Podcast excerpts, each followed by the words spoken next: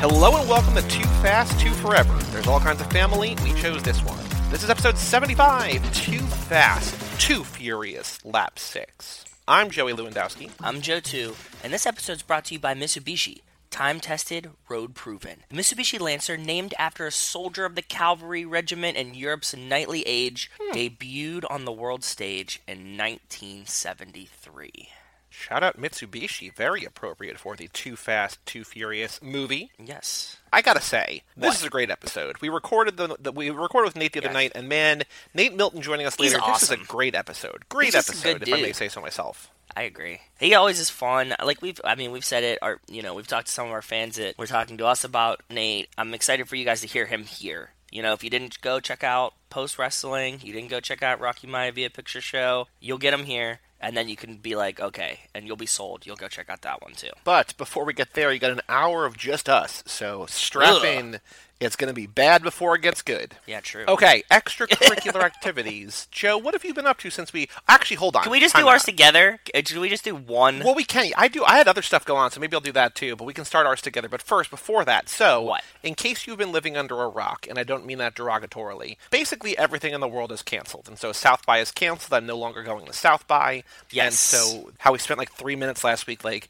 Oh, things might be different. Things might be weird. They're not. That's all out the window. Yeah. So next week's next week's episode is going to be Bloodshot. Go to the True. theater if you want to risk going to the theater. Which risk? It, it's fine. risk going to the. Th- it's not like a big risk. movie studios are expecting a downturn in attendance as older people don't go to the theaters and everything. True. but Fair. and other other movies have been delayed and so on and so forth but yes go see bloodshot sometime before next tuesday you have a full week to do it or just let us spoil it if you don't want to if you don't care about bloodshot so the thing that we are going to sort of splice in we might drop at some other point but normal schedule bloodshot next week then fast and furious after that. So just wanted to put that out there Yeah, good point. yeah, we fixed our schedule based on the fact that I'm not in Texas for two weeks. So No. there we go. Yeah, sadly, I'm sorry, brother. I know, I know, it's fine, it's fine. There's worse things in the world than me not being able to go to Texas, but True. And also, like it says, like you know, South by might not even be. They might lose so much money this year that they might not be able to put it on next year. I saw one thing about Damn, really? No way. Their insurance did not cover illness-related cancellations,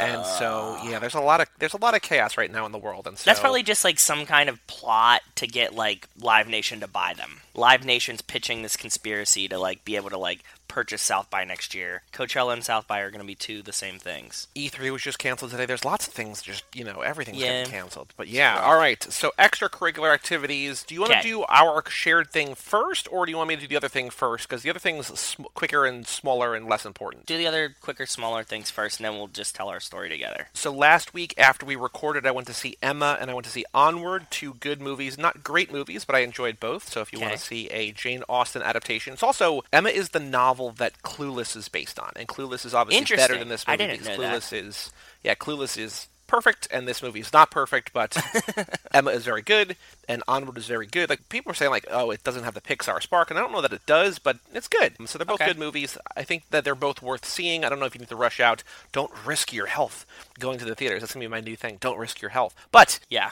they're both good. And then on Saturday we had Mike Manzi, or I had Mike Manzi and Chris Podcast, both former That's guests. true. Yeah. At least one future guest of the show. I don't know that Chris is ever going to watch another Fast and Furious movie, which is okay. Who's the future guest? Mike. Why? Oh, He'll- oh, you mean Mike, a future stuff. recurring guest? Yes, yes, yes. yes, Okay, yes. sorry. So they both came over on Saturday. Mike and I did a Viva Pod Vegas about King Creole, which Elvis says is his best movie and his favorite movie. And people think like this has hundred percent of Rotten Tomatoes, not a very high. You know, it's got like a six point seven nine or something like that. But like, it's a really good movie. The guy who directed is? Casablanca directed this. Oh, It's cool. called King Creole. Wasn't that the name of an album? Maybe. I mean, it's an al- it's an album by Elvis. Oh, fair. Since we recorded it, uh, Paramount announced that they're putting out this like beautiful remastered edition. So that's Oh, weird cool. timing, cool timing. Yeah. And then Chris joined us, and the three of us talked about Color Out of Space, the new Nicolas Cage movie. And Joe, I've got a bombshell. I don't know if you heard about this. I don't know if I told you about this, but You didn't. I hate Nicolas Cage in this movie. Damn, really? I really like Is it the everything about the movie, and I think I, I don't know him? that it's the character. I think it's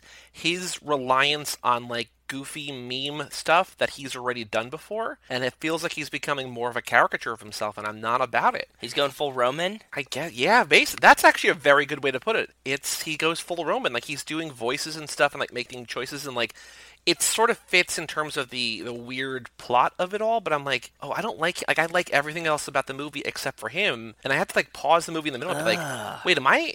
Am I right in thinking that I just don't like him? And so, uh, go check out that What did episode. Mike 'cause I say? this, that's what I was about to say. I was saying, you know, I did the plot summary. I was like, I got a thing to say. I don't like him in this movie at all. Mike's like, I don't know what to say. I'm flabbergasted right now.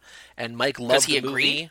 Oh, no, he, he loved the loved it. movie. Chris was closer to me. Chris didn't mind Cage, but he minded because Chris loves H.P. Lovecraft, or this is a thing that's adapted on one of his writings, and so he thought that he had problems with that. Like he was too close to that element of it. Okay. And so he was uh, having issues with the adaptation for that reason, and I was having issues with Cage. So like me and Chris both thought it was flawed. Mike was just like, no, I'm all about this, and he was. And I think by the end.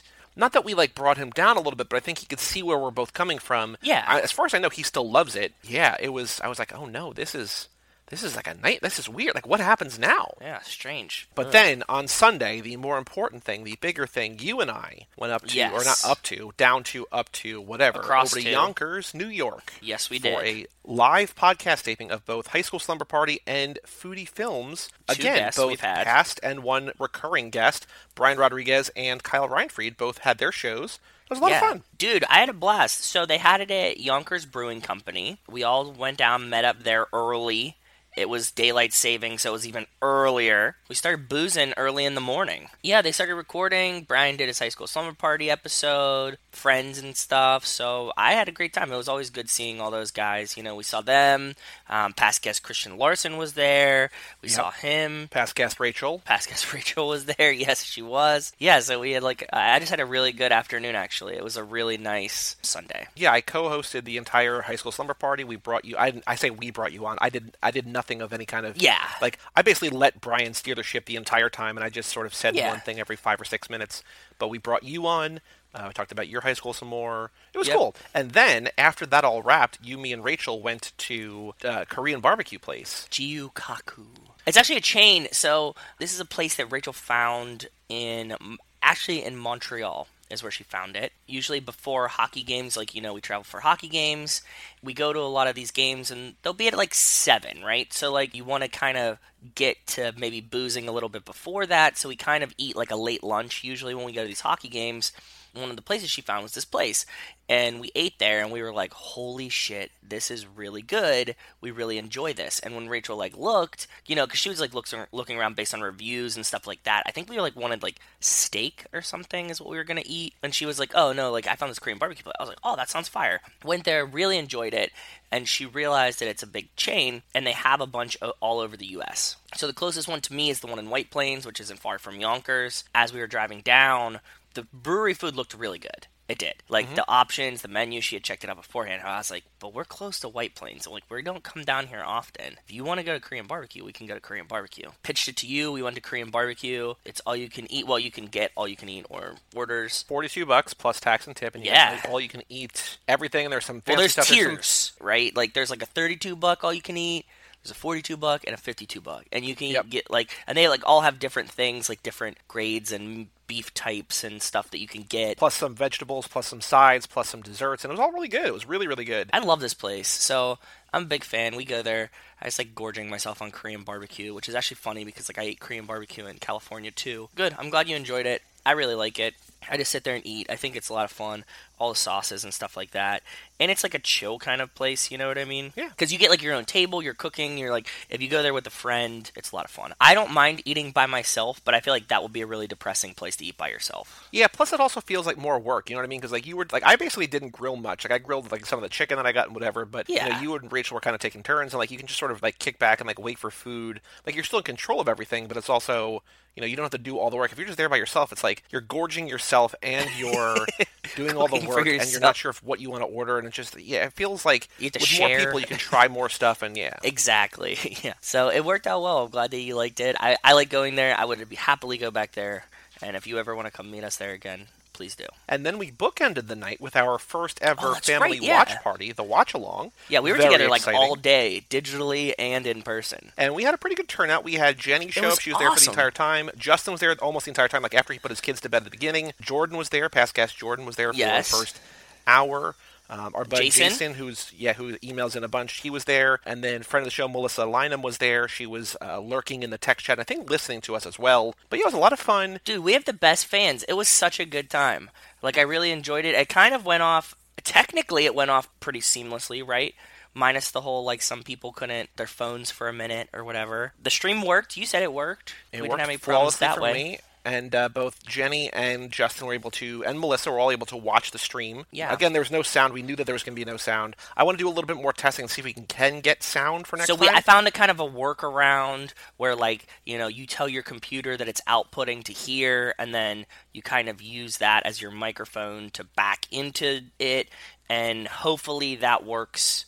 We're gonna try some things out, but now we have a bunch of months. We had everybody join this time. It was fun. So if you want to join next time, it should work better. We should Yeah. have a better solution. the most fun thing is that we realized while we were eating dinner, I think that I was we were just like, oh, we should do like trailers and stuff before, and so we put together this like 25 minute Oh, playlist on YouTube, part. which I tweeted part. out. It was a mixture of trailers for upcoming movies, trailers for movies starring the actors of Too Fast. Also interstitials like you know like previews of coming attractions, like the grindhousey kind of stuff. A don't talk PSA from the Drafthouse. It's a fun little thing. I think that would have been really cool with sound. I think the movie Same. itself is fine without sound because we're talking over it anyway. Because we also did the voice chat.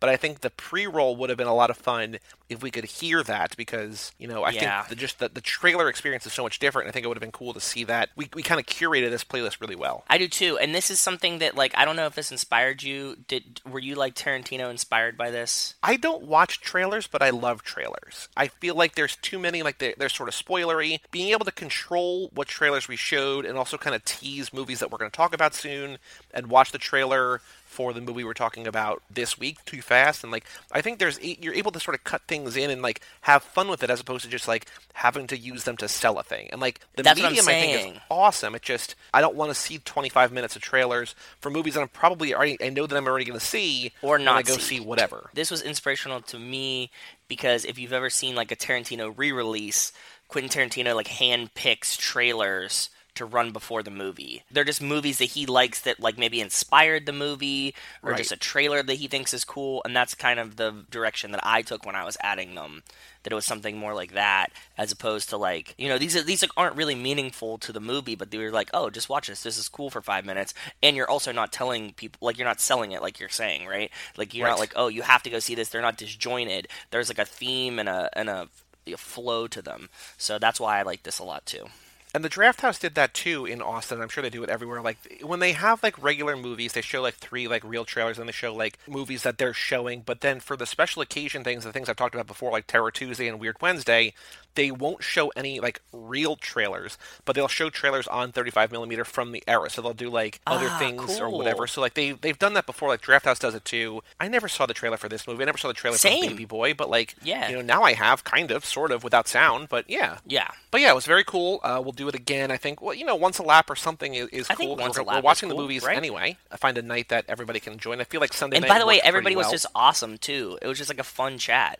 You know, Yeah. like it was just a great time to just bullshit and we talked about the movie, we talked about regular life stuff and it was cool. also as a uh, an incentive, sort of. We we had Justin play the character quiz games. We found out what character he was, and we also had. Jordan because Jordan was not on the show since we did the the new character Update. quiz. So they both took the character quiz. So that was very exciting. Yeah. Yeah, it was a lot of fun. Yeah, dude, I, I can't believe how much fun it was, and it was it was good to hear from Justin and Jenny, and I hope that they enjoyed it as much as I did. But I really did enjoy it, so thank Yeah. you guys for joining. I do want to offer one Patreon update in terms of our poll. So we have a Patreon page here at the show, toofast2forever.com or patreon.com slash toofast2forever.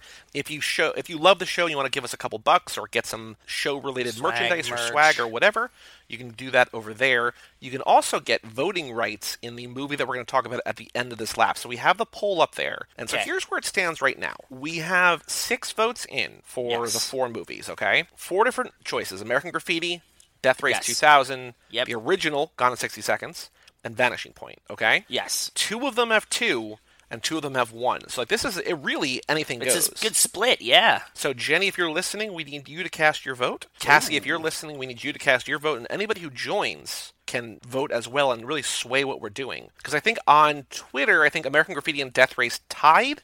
I They think. did. Yeah. Right now, American Graffiti and Gone in 60, your two picks both have two. My picks both have one. So we will see where this winds up when all is said and done. But I'm going to leave the poll open. I have it pinned to the top of the Patreon page right now. So if you want to, if you're new to the Patreon, you can go over there, find it very easily, cast your vote, and let, help us pick what we're gonna what we're gonna watch. Yeah, for sure. I'm excited to see what gets picked, and I'm glad that I'm in the lead. So thank you. Perfect. Yes. The mailbags. We have an email address here on the show, family at cageclub.me. Joe, we have three emails tonight. Okay. First up, from new listener, she wrote in a couple weeks ago, Haley Gerbies. Hello, Oh, Haley hey, again. Haley. Subject line: Aussie, Aussie, Aussie, oi, oi, oi. Nice. hey, Juanao. Uh, no, wait, hold on. Farno? Mm, I don't Farno. know. Hey, Juan- it's the same word as last time. W H A N A U. She says in parentheses phonetically Farno. So maybe Farno? Farno? Guess it doesn't look anything right like it. I hope that she's trying to get you to say a really stupid word like "I'm an idiot" in a different language, and you just did it because you pronounced it Farno. Uh, and all that of her actually friends that are also reminds me what you're saying here. We also have the uh, most annoying thing in the world bracket still going. so if you want to vote on that, cageclub.me. How did I remind you of that? I have no idea. I just you know it just inspired me. Uh, Haley says, "Sorry for the late email. Been a crazy few weeks, but it is cool to know we have another Aussie listener. Hashtag West Coast Eagles." Ooh, okay. She says, I must say I was so proud of your pronunciation of my last name the other week. It would be one of the few times it was said correctly the first time. Let's see if the phonetically written Farno is any better. Haha. Which maybe, if it's Farno, sure. If it's not Farno, I have no idea. I don't know either. I do find listening to you guys at work is a lot more interesting than my coworkers dribble, and it helps pass the time or keep me smiling when customers are being difficult. I have headphones on, so it's only me listening, which makes you or my lifespan a little less awkward. Fair. That would if it was if it was on speaker. I don't know what kind of job you would have that you could listen to "You Are My Lifespan" on speaker. Imagine if like some stripper like that was like her walk-up song. It's just "You Are My Life," like us reading "You Are My Lifespan." I want like a club, like a house remix, like an EDM remix of "You Are My Lifespan." Of the song by Volts or us no, reading of it? us reading, like maybe our, us reading mixed with the with the song. I like that. That that made me really happy on on the inside. Like Yeah. it just yeah, that rubbed me the right way. Thank you. She says, I also find because I listen to these while doing other things that when I listen the second time around, I pick up things I missed the first time. I just heard Joe, for instance, say that he does not like Christmas or Christmas songs. I think my heart just broke a little frowny face. I'm very sorry, but I'm the biggest Grinch in the world. Everybody knows it. I hate a lot of holidays. I hate Christmas. I hate Halloween, Valentine's Day. The ones that I do like are Thanksgiving and the day after Valentine's Day. Those Half are price candy favorite- day. Half price candy day. And, and the day after Halloween, for that matter, too. So you like holidays where you eat a lot. I like holidays that revolve around food and family and no presents or costumes. That's like the general standard. Except birthdays. Fuck, I love birthdays and birthdays and birthday presents and stuff like that. So much fun. Okay. But like Christmas, not a fan. Haley says it's also interesting listening to your ideas from the first couple of laps on what F9 will be and where it is going. I don't remember mm. those ideas. Neither do I. I mean, they were probably wrong because we. I don't think we ever said Dom's brother. We don't think we ever said Han is back. Like, no. oh, man. We definitely at some point said like Dom has to like face himself or maybe his brother. I remember saying that. Like there has to be like a an alternate Dom, Bizarro Dom or something. You did say But I- Bizarro Dom. I remember that. yeah.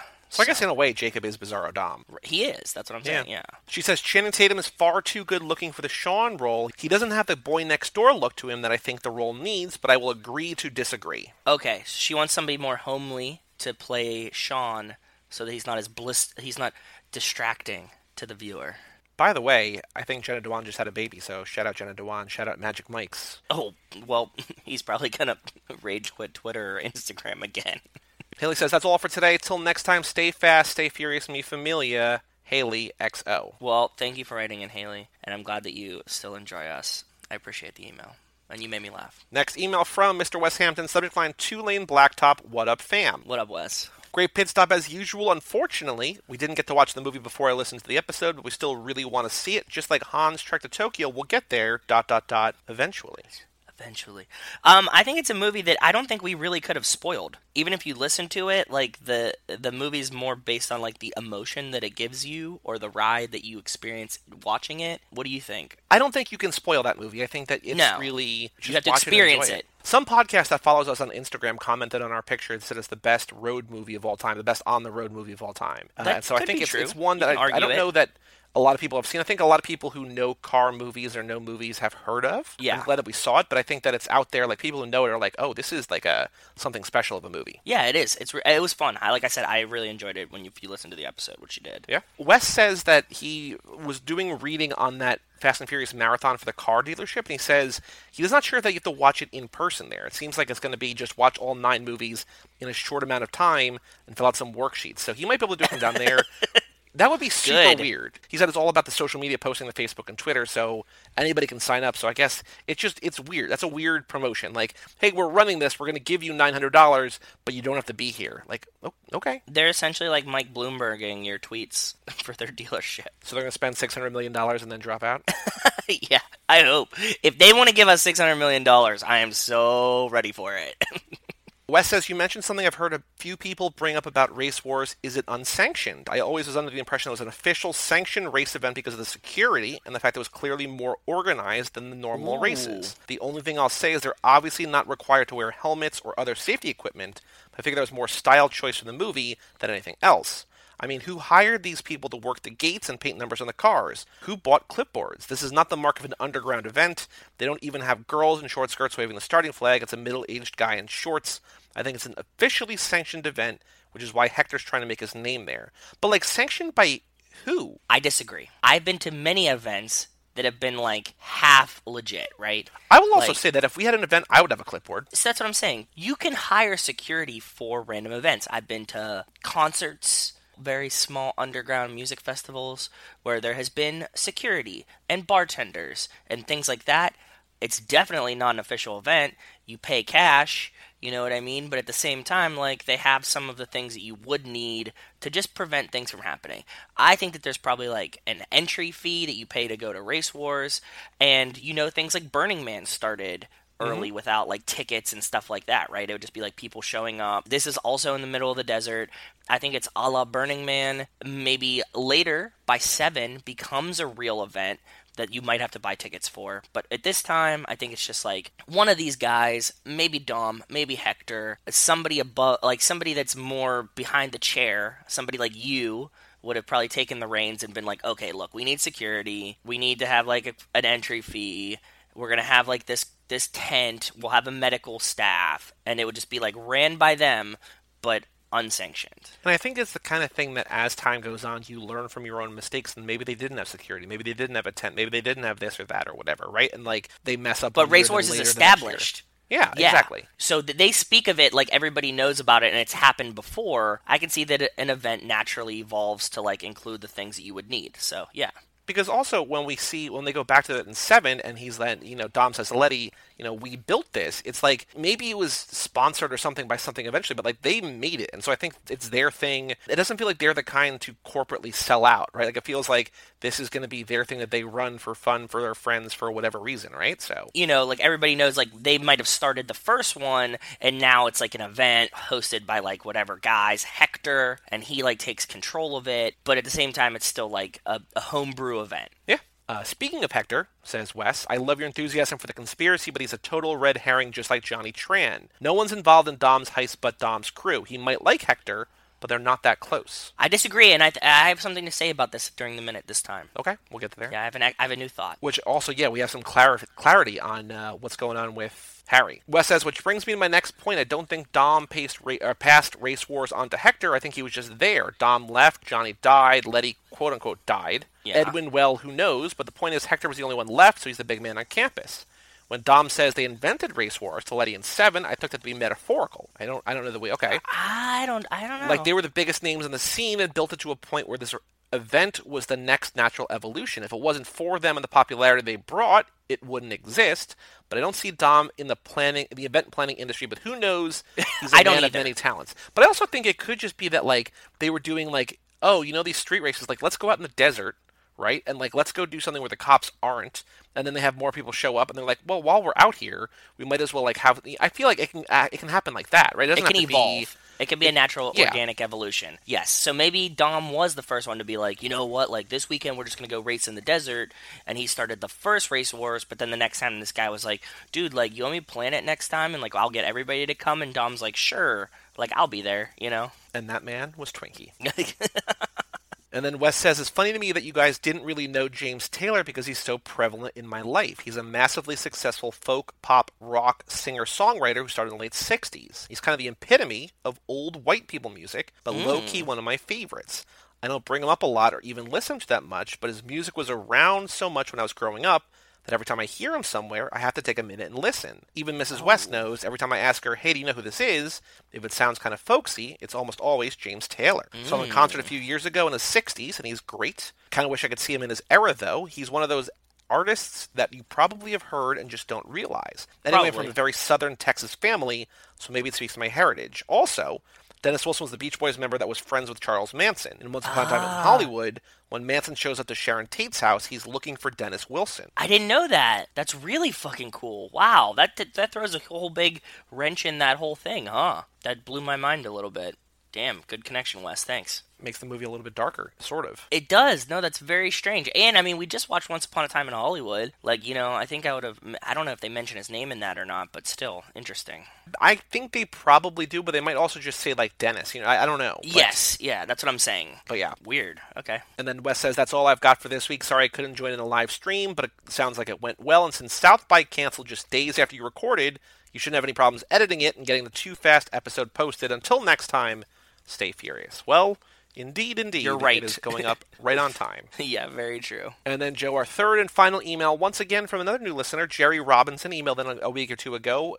Subject line, I finally caught up, which felt like, remember, he emailed Holy after fuck, listening to no, last he said one. he was at yeah. yeah. How? Yeah. Holy shit. Yeah. Did he just like listen to nothing but Too Fast for like a week and a half? Hey, fellas. Last time I said I finished lap one, and I listened to you guys every day in and out of work, in the shower, and I eventually got to the recent, the most recent episode when you guys shout me out. I was literally having a Roman moment. I saw that spider in Too Fast, so thank you so much. And I cut you off because, like, he's like, yeah, I basically just didn't stop listening to you until I uh, caught Damn. up. Damn. Yeah. Holy shit. Well, welcome. He says, I'm following you guys on Facebook and Instagram. Well, thank you so much. Facebook.com slash Too Fast Too Forever and at Too Fast Too Forever on Twitter and Instagram. He says he'd love to be a guest and explain his thoughts on all the movies. He said he saw Ooh. all eight main movies numerous times. I don't mm. count Hobbs and Shaw, he says. Hashtag justice for Han. True. In my opinion, here's who needs a spin off before those two. So, number okay. one, Tej. After Too Fast Tej. and Fast Five, show how the hell he got all those skills. Oh, like an in between movie, like we were trying to say about like like the Jesse prequel. We get like a movie between two and five. I like yeah. that. That'd be cool. What I just assume is Wes's theory or Wes's you know vocabulary of automancer, right? Like just like oh, yeah. he's just near cars. He just powers up that way because they all kind of power up that way, right? Yeah. But it would be fun to see like the in between though. You know what yeah. I mean? Like to see yeah. him be like, "Oh, what's this computer do?" and like become a hacker and yeah. Number 2, Letty, how Owen Shaw fully got her leading into 6, which I think would be cool. Especially that would give more screen time to Owen too. It would, and I think that would be a really good short movie, like kind of in the sense of like, like Los Bandoleros. Yeah, like we need like a good like twenty minute that comes out as like an extra feature on one of the DVDs or something. Yeah, I can see that. I just looked up on my TV and I'm seeing a movie with The Rock in it. Ooh. I don't know why. I just see like a very young. Oh, it's Walking Tall. Sorry. For all we know, and I don't think it does because we probably would have heard about it by now. But like, there might be special features or scenes that like explain some of these kind of things, right? Because eventually Oh, I think in yeah, next lap. I think next lap we're going to not giving away the theme, but we're going to dive a little bit deeper into sort of mm. deleted scenes and stuff like that. So the, this kind of stuff might be out there. I don't know, but yeah, um, I also do want to say. Uh, I watched the Craig Lieberman video this week on the turbocharged prelude, and he didn't have a ton to say about it because he was basically like the shoot was short and you know there wasn't a lot of money, which I think we gathered because there's basically no dialogue. What was interesting about it was that he was saying that they included a a free ticket to Too Fast in it. Like they basically oh. put out, they reran the DVD. It was like the tricked out edition or something, and it included the turbocharged prelude. And so they ah. sold it. I think it was like I think basically the movie came out on a Friday, and that Tuesday they released this DVD to stores. But in the DVD was a ticket to Too Fast. So like if you knew you were going to go to Too Fast, or if you're interested in Too Fast, you go out, you buy this DVD for you know fifteen bucks or whatever, and you get the eight or nine or ten dollar ticket or whatever in there. So I think that's a smart move. But the reason really I bring that play, up yeah. is because there might be things like what Jerry's looking for that what we've talked about that we can get to next lap. Like if there are deleted scenes or special videos or whatever, there might be more stuff out there that we just don't know about. You know what I mean? And there might be like special wacky edition DVDs. Haley just told us about the special edition DVD that they get in Australia about what mm-hmm. that has them in order. So I don't know. There could be lots of things that we're missing. Jerry's third one, number three, Han. I like how you guys said in earlier episodes how many times he went to Japan. Yeah, like the whole Han and Giselle trilogy would be, you know, that's that's kind of our number one, I think, probably. Yeah, I think so. That's top tier. I agree. He says a short story with Dom, Mia, Vince, Jesse, and Leon. He says, where the fuck is he, by the way, on how they got their cars that they use in the first movie. Like a prequel. I like that. And yeah, Leon's just gone. Yeah. So my theory on Leon, Dom knows Leon, right? But like when Mia's talking about them and how they know the crew, Leon kind of showed up a little bit later. He might have been like actually kind of a criminal and could have just like Oh, okay. drifted up drifted off into the night because remember when she says like how does dom know all these guys she's like vince you know knew him since the third grade letty Grew up down the street or whatever. and she's like leon just showed up one day and kind of never left we haven't got to that part in the minute yet and i can't look back so There's no looking back. I also think it'd be really funny if they did like a prequel now. Like I don't know that they could, but like now that they're They'd be, 20 like, years 40. later and they all look so wildly different. Like they're all, you know, Dom is like a skinny, like Vin is like a skinny normal guy in the first movie, and now he's like action star, ripped, buff. You know what I mean? Just huge i mean so he's be big in the first playing one that same or younger version of himself. i agree yeah And I don't know that you could do it like uh, when Wet Hot American Summer did their prequel series, and they like made jokes. Because in the in the movie, they were talking about how like they're all way too old to be the characters they're playing, and now they're like ten years later they were playing whatever. You know what I mean? Like it's all just but the same age like the next Yeah. day or whatever so I don't know you could do that because it's not really a comedy in that way. But uh, yeah, I mean, it, it would be funny to see. I, mean, I would like to see that story. Maybe you have other actors like around the age of like twenty or something. I don't know. Who knows? yeah He says, "Sorry if my email's too long. It's not, but I love the Never. podcast, and I'm fanboying right now with all these theories you have. I said I owe you a 10 second car, and here it is. If Joe can guess, have an awesome day, guys. Jerry. So we have a third picture now. So we got one from Rachel, we've got one Okay. from Melissa, and we've got one from Jerry. So the next three episodes, not this one, because as you'll hear on this episode, I pull rank and I do one of my own. Yes. we got three more in the chamber. So we're gonna get to those Cool. over movies four, five, and six before we head back to Tokyo Drift for three. So sounds Cool. perfect i'm excited for it and that was all the emails. So thank you all for writing in. If you want to email in family at cageclub.me, we will read it next episode on our Bloodshot episode. Ooh. Very cool, very exciting. thank you for writing in jerry that i appreciate the email thank you Yeah. buddy On the streets, is there any new Fast and Furious news since last week? I don't know that I I've seen anything. so. i don't think so And uh, we had another couple states vote in primaries. Still, as far as I can tell, Dwayne Johnson not Nobody's voting for The. Rock. But let me search Dwayne Johnson president on Google News. Dwayne Johnson celebrates his three daughters with touching posts for International Women's Day. That's not at all related to the president, but that's in there. And The Rock president rock out with the George H.W. Bush Presidential Library and Museum. Once again, not The Rock running for president, so maybe one day. No. Not right now. At this point, I might even vote for The Rock in the primaries. To be honest with you, Yeah, I mean, there's. I might write him in. Knows? Who knows? Yeah. anything could happen. All right, Joe. The last thing we have to do is the Fast and Furious minute, minute thirty-eight. A minute I called, and I don't know. We, we can always change this. You nailed you it. You want time? Buy the magazine. See, Lab says the skid marks came back the same. Mashimoto ZX tires. So we know that it's somebody in the street racing world. We don't make this case soon, the truckers will take matters into their own hands. I tell them we're close. You gonna make me a liar? Look, what do we know? We all know this world revolves around Toretto, right? Uh, I'm not saying that he's necessarily the one that's popping these trucks, but I can guarantee the both of you that he knows who is.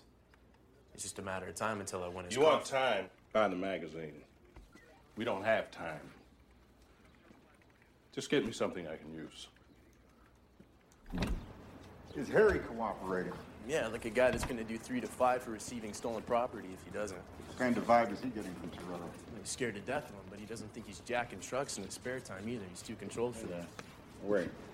Not that I want to contradict Harry's fine judge of character, but uh, Toretto did hard time for nearly beating a guy to death. All right. So in this minute, we have Tanner, Bilkins, and Brian finishing their conversation about Dom. Things feel urgent, and then Tanner Yes. and Brian leave Bilkins' office and the house to continue their conversation. Yes, and we see them walk over the the pool bridge Once again, which I think yep. is very interesting. This was a really hard minute for me. There's not a lot to look at in this minute. No, it's more talking, things happening, dialogue. They're kind of moving the story along. Uh, There's nothing for me to pick out. We said you said, "Oh, uh, Bilkins has a watch on." Yeah, I wanted to see if you could find the watch, and you couldn't find the watch because Couldn't find the watch. I I don't know that anybody's deep. really looking to look like Bilkins in this movie. No offense to Bilkins. I agree, though. What else did I look at? The the chalkboard I can't read. There's a chalkboard in the background. I saw some more boxes. Also can't read them because they're focusing on faces.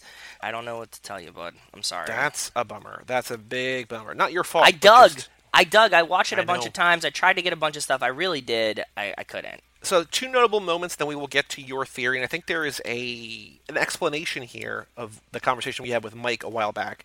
But we learned that Harry is cooperating to avoid jail time for receiving stolen property. We were wondering, like, is he under the the, the long arm of the law? And it seems like, yeah, like they have him dead to rights, and they're like, hey, Yeah, we've help talked us. about this. Not necessarily snitch to us, but cooperate with us. Like, let us place one of our men in your store and keep your mouth shut about it, and you won't go to prison. So I have a theory about this, and and this will tie into our Hector theory. Okay. Okay. So we were debating back and forth whether or not Hector's buying the parts for Dom and why he would need to do this. Why couldn't Dom just buy his own parts? Whatever. This is the cornerstone to my theory now. the fact that Harry is basically working for the cops. Yes, Dom knows the truck drivers, right? He has a guy on the payroll there. The guy with the first line in the movie, right? The guy who says the Rogers, Rogers, on the side of the truck. yeah, Rogers on the side of the truck. I would believe that Dom has some kind of intel, or he would know somehow that Harry was working for the cops or selling stolen parts and now not selling stolen parts, right? Because who would know better than Dom buying the stolen parts, Dom selling him the stolen parts, whatever. Maybe Harry's involved in the selling of the DVD players. We don't know. If anybody knew that Harry was crooked and now working with the cops, it would be Dom, which would make perfect sense why Dom would send Hector in to buy the parts for his car so that Harry wouldn't start reporting that Dom was buying the parts. So it's just an extra layer of security on Dom's behalf. Yes, because he now knows that Harry's the only, maybe the only place that carries the parts.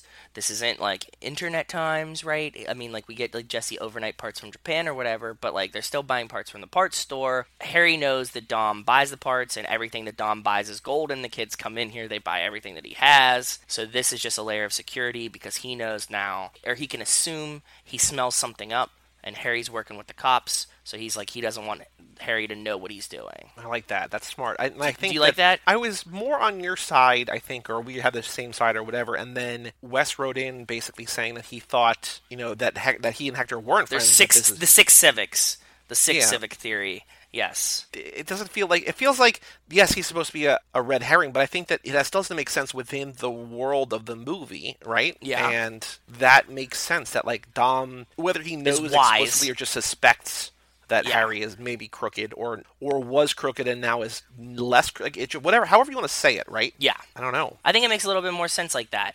And Brian's kind of trustworthy, and maybe he's befriending Brian because he wants an in at the parts store that would surmount, kind of go around Harry. He could Yeah. be his new parts guy. You know, because if Brian's ordering stuff from Harry, you know, Harry doesn't really see who's getting it or what's happening. And the other thing that we that also kind of plays into this, maybe not into the theory, but into the idea of Harry. Brian says that Harry doesn't think Dom is jacking trucks. So we learn that Harry is not necessarily a good judge of character or very smart. Yes, and if he saw Dom buying three sets of parts for everything, he would be like, why is he buying these parts? He would start questioning things, right? So Brian wants to believe that Dom is innocent. Harry actually believes that Dom is innocent. Yes. Dom is not innocent. And whether No. that's because they that he's uh, you know, manipulative or just persuasive or charismatic, all these things that he's doing to chase people off his trail, like the fact that he has Hector buying parts, it's working to a certain extent, right? Because Yeah. If it wasn't for him letting his guard down to let the love of his life, Brian O'Connor, into his life, he probably would have gotten away with it forever. Or he would have gotten killed by one of the truck drivers. I guess that's at the end here. Vince probably would have died, and then maybe he Yeah. would have stopped jacking trucks. Yeah, and there would have been a murder. We would have found out that Vince was involved. He probably would have got caught anyways. Vince wouldn't have been alive for another movie. I think, and we're going to get to the minute again much later in the movie, but it feels like this might also be, at least for now, kind of their one last job too, right? Like it feels like I think it's either Mia or Letty. One of them's like, we don't need to do more jobs. I think. Yeah, one of them says, I thought you were quitting. Dom's like, we just need one more job. This is our one last job. That's like the whole argument that he and Mia have near the end. Yeah. And Letty's like, we don't need to do this anymore. And he's like, after this one, this is the big one. We'll stop. Yeah. In spite of the fact that this minute did not have a lot of info, like not a lot of things that we could talk about. I think that the information we get about Harry, specifically what he knows and what he doesn't know and how he's involved, you know, informs some theories. So I think this is a important minute in that regard. No, this is a very important minute because we've talked about this before. Why is Harry kind of involved with Brian and things like that? I'm glad we finally get to break this down. We've talked about like we didn't really know what he was doing. He confirms here that he was receiving stolen property, which is weird. See, now this plays weird too because like if he was receiving stolen property, maybe he's the one who's like offloading stuff for Dom and he's trying to throw a wrench in it. Like we see how frazzled Harry is all the time, right? Like I feel like if Harry is actually actively dealing with Dom, I don't think that he's the kind of guy who could like get the cops off his scent. Unless Brian is lying to Bilkins and Tanner, like, oh yeah, Harry doesn't think so either. Like as like more Mm. as more evidence that like Dom's not the guy. I'm telling you, Dom's not the guy. By the way, Harry doesn't think he's the guy either. And then that's when Tanner's like, Harry's not a good, ju- like Harry's a criminal. Like who? Yeah. Like it doesn't matter. Yeah. So maybe that's the other thing too, right? Like you know, maybe Harry's Maybe. in it. Maybe they're both like, yeah, like we know it's Dom. Like also, by the way, I'm you know, don't look in that closet because it's full of DVD players or whatever, right? But Yeah, but uh, but you know what? Harry would have just gave up Dom, not just like worked with the cops and like tried to like throw them off his scent forever, right? That would you'd have been like, okay, like either like you go to jail or it's Dom. Those yeah, it would be weird to have like the backbone to not snitch, but not have the backbone to not cooperate, right? It's like I'm Yeah. not giving up names, but if you but you can plant a guy in my store, like that feels like a weird middle ground that doesn't make any sense. So yes, agreed. yeah, I don't know. I don't know either. These guys, they have they don't have time. They're running out of time. But Dom, he's got nothing but time. So Dom and Bilkins are basically polar opposites. True, they are. They're on two different sides of the law. All right. So the question, and I think you uh, liked the question because you added, I added- the, fourth, the, the missing answer. okay, yes. So I really like your question. What brand or type of tires left skid marks at the scene of the heist? And I'm going to simplify yours a little bit, or do you want to keep that in? No, you have to keep it exactly as it is. Is this from My Cousin Vinny? It absolutely is. I was just watching My Cousin Vinny recently, and that's the model of the tires in My Cousin Vinny. That's why I wanted to put that in there. The car that made these two equal length tire marks had positive traction. Can't make those marks without positive traction. The four that I have here, the Gallo 24Rs. I mean, you gotta. You, what you know, what tires are better than the Gallo 24s? The Gallo 24s are the be- what would be better for my for my Skyline. Yeah. I don't know. Pizza places made tires too. Savage Exactly. burn. And if you get that wrong, you're such a buster. The quiz should just stop and just be like buster. The right answer is the Mashimoto ZX tires. Then you put in the Michelin Model XGV tire size 75 R14. And Yes. then when I googled Mashimoto ZX to make sure it was spelled right, somebody was like, "Should I get these or should I get the Pirelli P0?" So I was like, if somebody's debating between these two, sure, why not? That's probably similar Exactly. Pirelli P zeros are cool. Yeah. Joe, any other thoughts on the minute before we take a break and bring in Mr. Nate Milton? No, uh, that was a really good breakdown of Harry, and I'm glad that we covered that in this minute because that's all that there was for. You know, there is, to as I was editing the back half this morning, there's a thing that Nate says later about how the action sometimes weighs things down, and he likes two because, and you'll hear all this, but he likes two because, you know, you get some character development. I feel like that's what we say, and I feel like that's also what the beauty of the minute is, is that, like, the action is fine, but, like, what we really like is the character development in these things, and when you're watching the movie, you don't really care about Harry, you don't really care about No. Hector.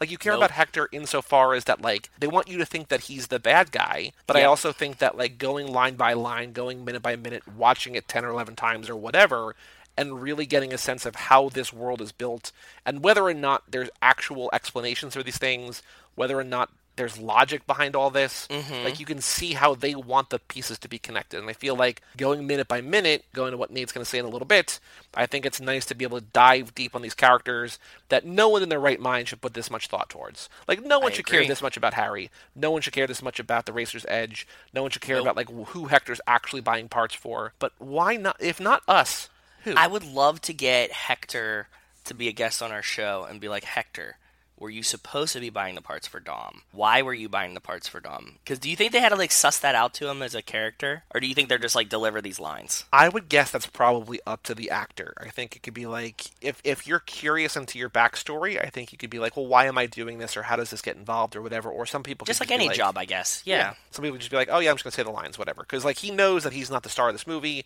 You know, he knows that it's to a certain extent he's the red herring. If he's like, hey, so why am I doing this? How am I actually involved? How do I know Dom? How should I play this? Then he has you know conversations with Rob Cohen, who with with you know the people who wrote the screenplay, maybe with Vin Diesel, and just like, okay, here's where my character stands. But he also they might not know, he might not know, or they also might just be like, well, how would you play? Like, where, how do you think you fit in? And they might go from mm-hmm. there, you know. So, Yep. All right, let's take a break, and we'll bre- we'll be right back to talk about Too Fast, Too Furious with Nate Milton.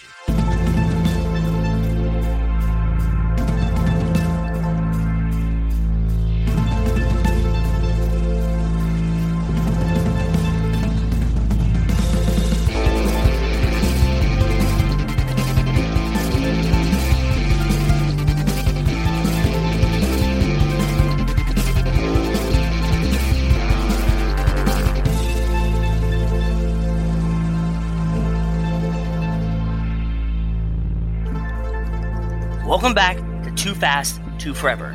This is episode number 75 Too Fast, Too Furious. This episode is brought to you by Mitsubishi, the Mitsubishi Lancer Evolution. The first Mitsubishi Lancer Evolution was launched in 1992, rally bred from its inception. To make it ultra competitive, Mitsubishi took the lightweight Lancer, reduced its weight even further, increased body and suspension rigidity, and powered it with a 4G63 type intercooler turbo engine, delivering torque through an four wheel drive system Mitsubishi. In theory, they're not really kicking it old school, as we talked about in the beginning, because like no, because they're not. But you were just saying that there's not a lot of not a lot of new Mitsubishi, so like these throwbacks are kind of kicking it old school in a way, yeah, right? I didn't know. I like. I mean, like, I I haven't been paying really attention, but did you know that they like stopped making the like Evo in the Eclipse? Truly So, a like, the- shame. Yeah, the two cars from this movie, they don't make them anymore. Oh, it's crazy. man. Let us tally, tarry, dilly dally, whatever, no further.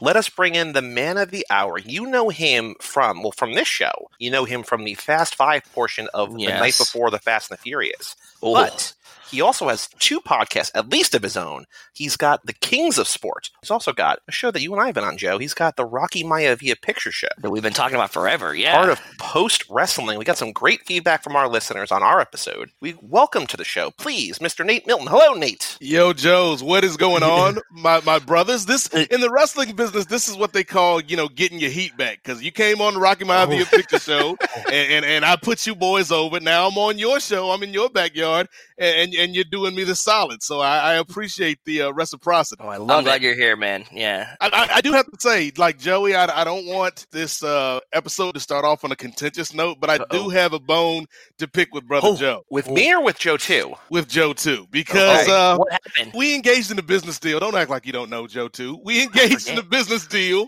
before the the program began, and, and you know I I bought some uh some let's just say medicinal meditation aids from Okay. Joe too. He told me it was sticky, and once I looked at the bag, man, this ain't sticky. That's sticks and stems. Now I, I have to act a fool, dear listeners. I have to act a fool because I, I got sticks and stems in my bag now. Oh, I'm sorry. Nate, I'm what sorry, you man. gonna do? I'm gonna act a fool, Joe. Oh, man, you got me. I was like, "What the hell is he talking?" Man, you Yeah. can't cross Dirtweed. him. It All right. There, there- there were so many things I could have came in with just based off of the greatness of this movie. Like I, I was like, do I go Ludacris? Do I go Joe Budden, oh. who was ubiquitous in this oh film? my god, I know. They played. How many times did we hear "Pump It Up" in this movie? At least three. At, At least, least. three full time. Yeah, it was At an interesting minimum. soundtrack choice. Yeah. Before we talk about all the Joe Budden of this movie, I want to establish some credentials here. So now, Mr. Nate, when you signed up, when we were sending, we were finding people for this lap. We were like, "What movies do you want to do?" And your boy, The Rock, has been in four of these movies, right? He was or five, Five. of these movies now, right? Yeah, and five. we were like, "Oh, we got so many movies from Dwayne Johnson. We got Rocky and so many of these movies." Nate's going to join us for one of those, and he's like, "Number one choice with the bullet, too fast." We're like, "Okay." Down. And so here you are. Not a lot of people love this movie the way we love this movie. Mhm. That's the thing because I knew like a lot of people are going to choose the later movies that, that feature The Rock because to, to me that's where the series really kind of takes off into a whole new level. And, and I've heard you guys talk about not only this film but also Tokyo Drift and and how they don't really get the the, the credit that they deserve. And and so like for me, I, I I had to come and talk about Too Fast, Too Too uh, Furious because to me, like I like the first one, like I, I've I've seen them all, and I like the first one, but I really really like Too Fast, and I think a lot of people don't. And I think the reasons I probably like it are are, are a lot of the reasons why the the mainstream audience didn't really take to it. Okay. Well, we will get into that in a little bit. I don't want to get ahead of ourselves here. Now, you just mentioned very important point. You've seen them all. Do you have rankings? Can you rank your favorites from favorite to least favorite? I, I have, I have. I, I- Okay. I, I know the show. I know the format. I've done wonderful, my homework. wonderful. Ooh. little Birdman hand rub there if you didn't hear it. Yeah, so feel what that was. feel free to work your way from the bottom up or top down, whatever feels more comfortable. Let's go top down because Okay. I, I think like Okay. the three of us talked, and, and I think we have probably a consensus. Sure, yeah, so yeah, I'm yeah. going to start at number one. It's the movie we talked about on Rocky Maivia Picture Show, Fast Five. Of course. Yes. Yeah, Uh, that's top Fast tier. Five is just great, amazing. Uh, number two, Furious Seven. Okay. Oh, you like seven? Okay, cool. I had a Yeah. real tough choice between seven and six, but I think like the real life emotion of the Paul Walker stuff just gets me every time. Okay. It does, yeah. It, it tears us up, man. Rachel cries at the end of it every time. And time. it's like I like I know it's coming, Yep. but I'm never ready for it when when like when they start like I don't even like that song. The, the, the Will I see you again? I don't even like that song, but they play it and I get emotional. And like Yeah. you know, getting in the real world, they played it at Kobe Bryant's uh, memorial service. Oh, boy. At the Staples Center, Wiz and uh, Charlie came out and did the song. It got me choked up, and like I don't even like this damn song, but I love like it's it's emotional resonance. So Yeah, it's way deeper than it needs to be, right? Yes. and it, it's, it's it's just the connection to Paul Walker that gives that. Yep. Like, if you heard that song before and like it wasn't part of Fast and the Furious and Paul Walker, this would have never been like a hit. like I'll drive home and it comes on the radio, and I have to let the song finish because like you know how can we not talk about family? Because it's all we When got. families all we All we got. Uh, so I got Furious Seven at number two. Number three is uh Fast and Furious Six. Okay. So yeah, six is great. So so far, top three, all with the Rock. Okay. I see Yeah. where this is going. Now this is where it gets a little interesting because I I went over this middle part like three or four times, and It's each time hard. It, It gets yeah, hard. it came out different, but I think I'm gonna stick to this ranking. Uh, let's go with number four is Fast and Furious Four, like the, the kind of restart of the ooh, franchise. or okay, the, okay. Reboot, yeah. the- yeah, the soft reboot. Number five, I'm going with Too Fast, Too Furious. Okay. I like Too Fast. Number six, I think I'm gonna go with Tokyo Drift. Okay. We're big Tokyo Drift fans. Yeah. we're we're big Tokyo Drift fans over here. Now here's a question for you, and Yeah. I, I don't, I don't want to derail your thing, but are there like are there gaps between certain movies? Because like there's a few that we have, then there's sort of like a little gap, and there's another gap, like in terms of like where. So like it seems like the top three are maybe together, then there's like a gap between your third and fourth. Is that is that fair to say? Yeah, like the top three are, are locked in. Like Okay, the only yes. difference is maybe one day six will be higher than seven. right, right, the yeah, other yeah, day yeah. it flips back, but those are all three locked in. Then like this middle three, Fast and Furious, Too Fast, and Furious, and Tokyo Drift, they're kind of locked into their level where they're all Mhm. there, but sometimes it rotates among the three. And then we go to the bottom three. Number seven is Hobbs and Shaw. Wow. Okay. Okay, I like. and again, like it, it sounds bad to say like it's number seven, but Right. I think what we what we've seen through all these movies is there really there really isn't a stinker in the bunch. Like even No. my number even my number nine movie is a fun kind of popcorn flick. So like I got Hobbs and Shaw at seven. I got the original Fast and Furious at number eight. Which is tying our all-time low ranking Mm. for the original. Yeah, yeah. Did you not have nostalgia for it? Did you see it when it first came out? Well, see, I liked it when it first came out, but it didn't like it didn't grab me. Okay. Wh- like we'll talk about it when we get into Too Fast, Too Furious. Like Too Fast, Too Furious grabbed me. Okay, that was so it. like that's why it's it's higher on the list, much higher on the list than, than the original. And then finally, bringing up the rear, I know what it is. Yeah. the fate of the Furious. Mm-hmm. Mm-hmm. Yeah, same. You're right in this camp. There's not too many mean, people that have it. Above White girl, white girl dreadlocks bring it down every time. Fair point. Fair. I, Fair. I fair apologize point. to any of our Caucasian female listeners that have Have dreadlocks. It's dreadlocks, nothing personal. yeah, shout out Sway. Shout out Sway. Importantly, Joe, overall, if we have the next, if our next guest puts Fast Five number one, the average for that will be below two. It'll be closer to like it'll be a one point nine nine. Like we are Fast Five. The last four guests we've had have all been one. Eight of the last ten guests have all had it at first. Like people love five. Consensus pretty much across the board. Yeah, Fate is struggling even down further past seven right now. So Jeez. not- Fate is not kind to Fate, if you know what No. I mean. No, it's not. And, and the thing is, like I like I said, guys, it's like a like the you know I, I often hear you make the comparison to the MCU. Yep. And so I look at Fate like I look at Thor: The Dark World or Incredible Hulk, where they're bad MCU movies, but they're not bad superhero movies. Yeah, they're And fun. True. Like I like agree. uh, Fast and Furious Eight is a bad Fast and Furious movie, but compared to what else is out there, I'll still watch that over you know some other random action film. Of course. That's funny, and and everybody that comes on, like we're all ta- always talking about this. We rank them. Everybody's like, yeah, eight is really low, but nobody's like, I'm not going to go see nine now. Right. You know what I mean? Like everybody's like, oh, we're still I on mean, board. John Cena's in nine as a wrestling fan. Like you've already you've already got my twelve dollars.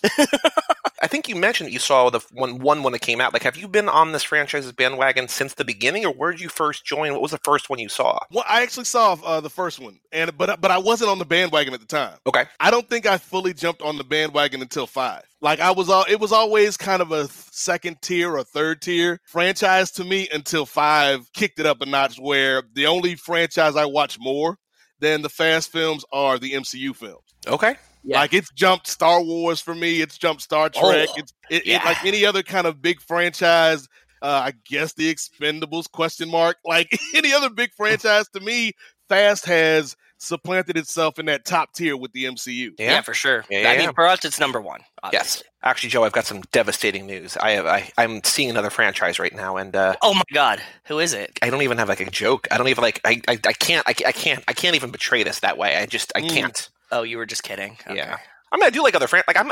There's nothing more exciting. Yeah, we're not me than like when a franchise or like a TV, se- like when you can get lost in an ongoing thing. Like that's the best thing in the world. Like when you have like a you you start a new TV show that has like 200 episodes. You're like, oh my god, this is my favorite thing.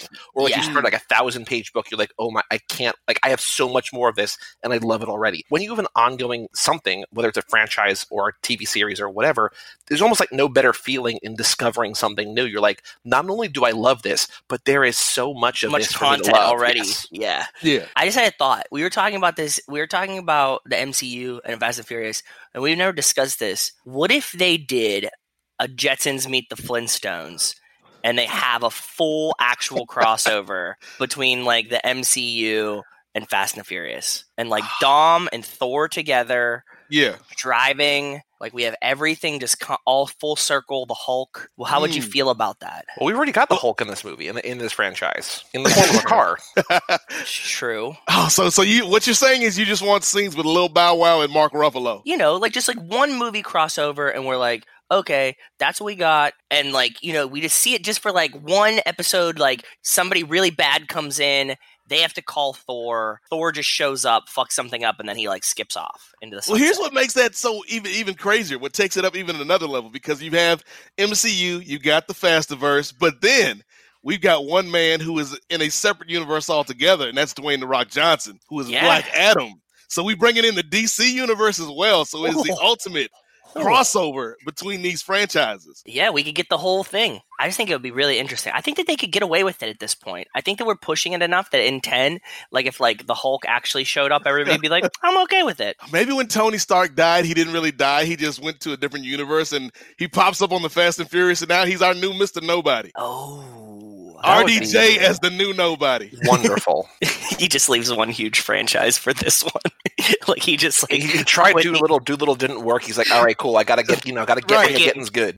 How great would it be if he just walked out of the shadows on in nine or ten? I know that's what I'm saying. Yeah. So I just saw Onward, the new Pixar movie, and in that there's like you know there's Troll Brothers or whatever they are, and they're played by the guys who play Star Lord and Spider Man. So I'm already like in Yeah. the MCU mindset, and they're bringing their dad back to life, and it's kind of like a weekend at Bernie's situation because they only the whole movie is them trying to revive the dad for the Okay. day. They're just weekend at Bernie'sing. They make sort of a top half of a body, and he's just sort of like flopping around, like you know. And so I'm thinking the whole movie, oh, that's Robert Downey Jr. Like he, they're just like bringing him Yeah. around, like Iron Man just toting him around. So in my, he doesn't have a line in the entire movie, but like I'm just like, oh, RDJ's right there. So now he's just you know working his way from Dolittle to Pixar and clearly into the uh, the Fastiverse. Exactly. Sorry, that was a that was a tangent, but I just had the thought finally right there. So I was like, oh, I want to share that with these guys. All right, so now Nate, we got some either or questions, lightning round questions. You've heard these before. No Yes. wrong answers. Just we want to get a sense of. I mean, we know who you are, but we want to get a sense of how you see you in this movie, in this franchise. So, question number one: Would you say that you're more of a Brian or a Dom? Dom. Okay. Yeah. Okay. Okay. Okay. Yeah. Family. It's all about family. That's all that we got. Now, do you think you're more of a Mia or a Letty? Ooh. I like to think I'm a Letty, but I'm probably actually a Mia. That is basically the answer that everyone gives because we're like, we love Letty, but like we know that we're not a Letty. Yeah, we, I'm not and we Letty. came to the conclusion that if if you have a podcast, you're probably not a Letty. yeah, Letty is not spending time on a weekend editing in Audacity. no, she's not. Dom, you got that MP3 for me? yeah.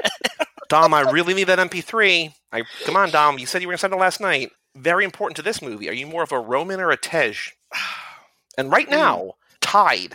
Equal number of people said Roman. Equal number of people said Tej. Ooh, I like that. Ooh, interesting. Well, I, I think I, I'll keep that tie going because on, on the microphone I'm Roman, but when the mics are off, I'm Tej. That's a good one. On mic Yeah. Roman, off mic Tej. I like that a lot. Okay, Yeah. this is close to your heart. I think more of a Hobbs or a Shaw. Oh, come on, I gotta gotta go with my man Hobbs. Yeah, yeah, yeah, for sure. I'd be betraying my whole franchise if, if I went with uh, Shaw this. So this lap, we're calling this the kicking an old school lap. We're going to get into that a little bit more to kick off the conversation in a little bit. But you know, we're really kind of focusing in a way on the cars. Car question here for you: Are you more a fan of American muscle or imports? This Mm. this movie filled with imports. There's very Yeah. few American muscle here. no, there's a couple. There's, This this Carter has a- Roan's men have have the have the the muscle cars that they win in the race and whatever. But for the Yeah. most part, is a lot of tuners. So I mean, it fits the aesthetic of Miami. But uh, muscles or imports? I love a good import, but uh, given that this is an election year, I, I got to play to my constituency, play to my base. It's it's all about American muscle. Love it. makes sense. Corona or Belgian ale? Come on, man. I, I- like like silly coronavirus jokes aside, it's all about the corona. All right. Always Corona. Yeah, dude, Corona. I mean, it's just an easy drinking beer, man. You're not going to offend anybody with the Corona, I don't think. No. Now, Nate, we're pulling a job. Are you a racer or are you a designer? Are you out in the field doing it or are you the man in the chair supporting from HQ? Ooh. In my twenties, I probably would have been a racer, Okay. but Okay. but now uh, that I'm that I'm a uh, more distinguished, uh, older age, I'll be the guy in the chair. okay. Very cool. yeah, I'm not trying to go to jail immediately. I get it. Yeah, like I'm a much more careful driver now. Oh, same. I'm such a slow driver. Like I it's such, that. it's such a joke. Like I used to have, I, and actually, I just I gave it to my buddy Zach, and I was driving his car. But like I had like a radar detector, Mm. and like he just has it in his car now, and I'm like, I couldn't even take this thing back if I wanted. Like, there's no use for this for me anymore. They don't mess with my safe driving discount, bro. yeah, exactly. I'm like, no, like I, people like pass me. I'm like, go for it. We just won. We just stole whatever verb you want to use. $11 million. You're going to Macau. You're going to Vegas. You're going wherever you want to go. Monaco. You're betting it all on roulette. Are you hmm. putting it all on black? You putting it all on red? I'm gonna say this as if nobody else has said it on your podcast before, but in the words of the great American poet Wesley Snipes, Oh, always bet on black. I would say more people have said that than not said that, but that's also exactly what I said. So I'm right there with you. yeah. You more more people than you can imagine actually have said that. They're like they're all with you. When is Wesley gonna join this franchise? Oh, because now that Blade is Mahershala, I mean, like, what's Wesley got going on? You know what I mean? Yeah. Like, True. he would fit perfectly in this as like an older statesman, like maybe like one of Mr. Ah. Nobody's colleagues or somebody, or a Yeah. I don't know. FBI agent. Yeah.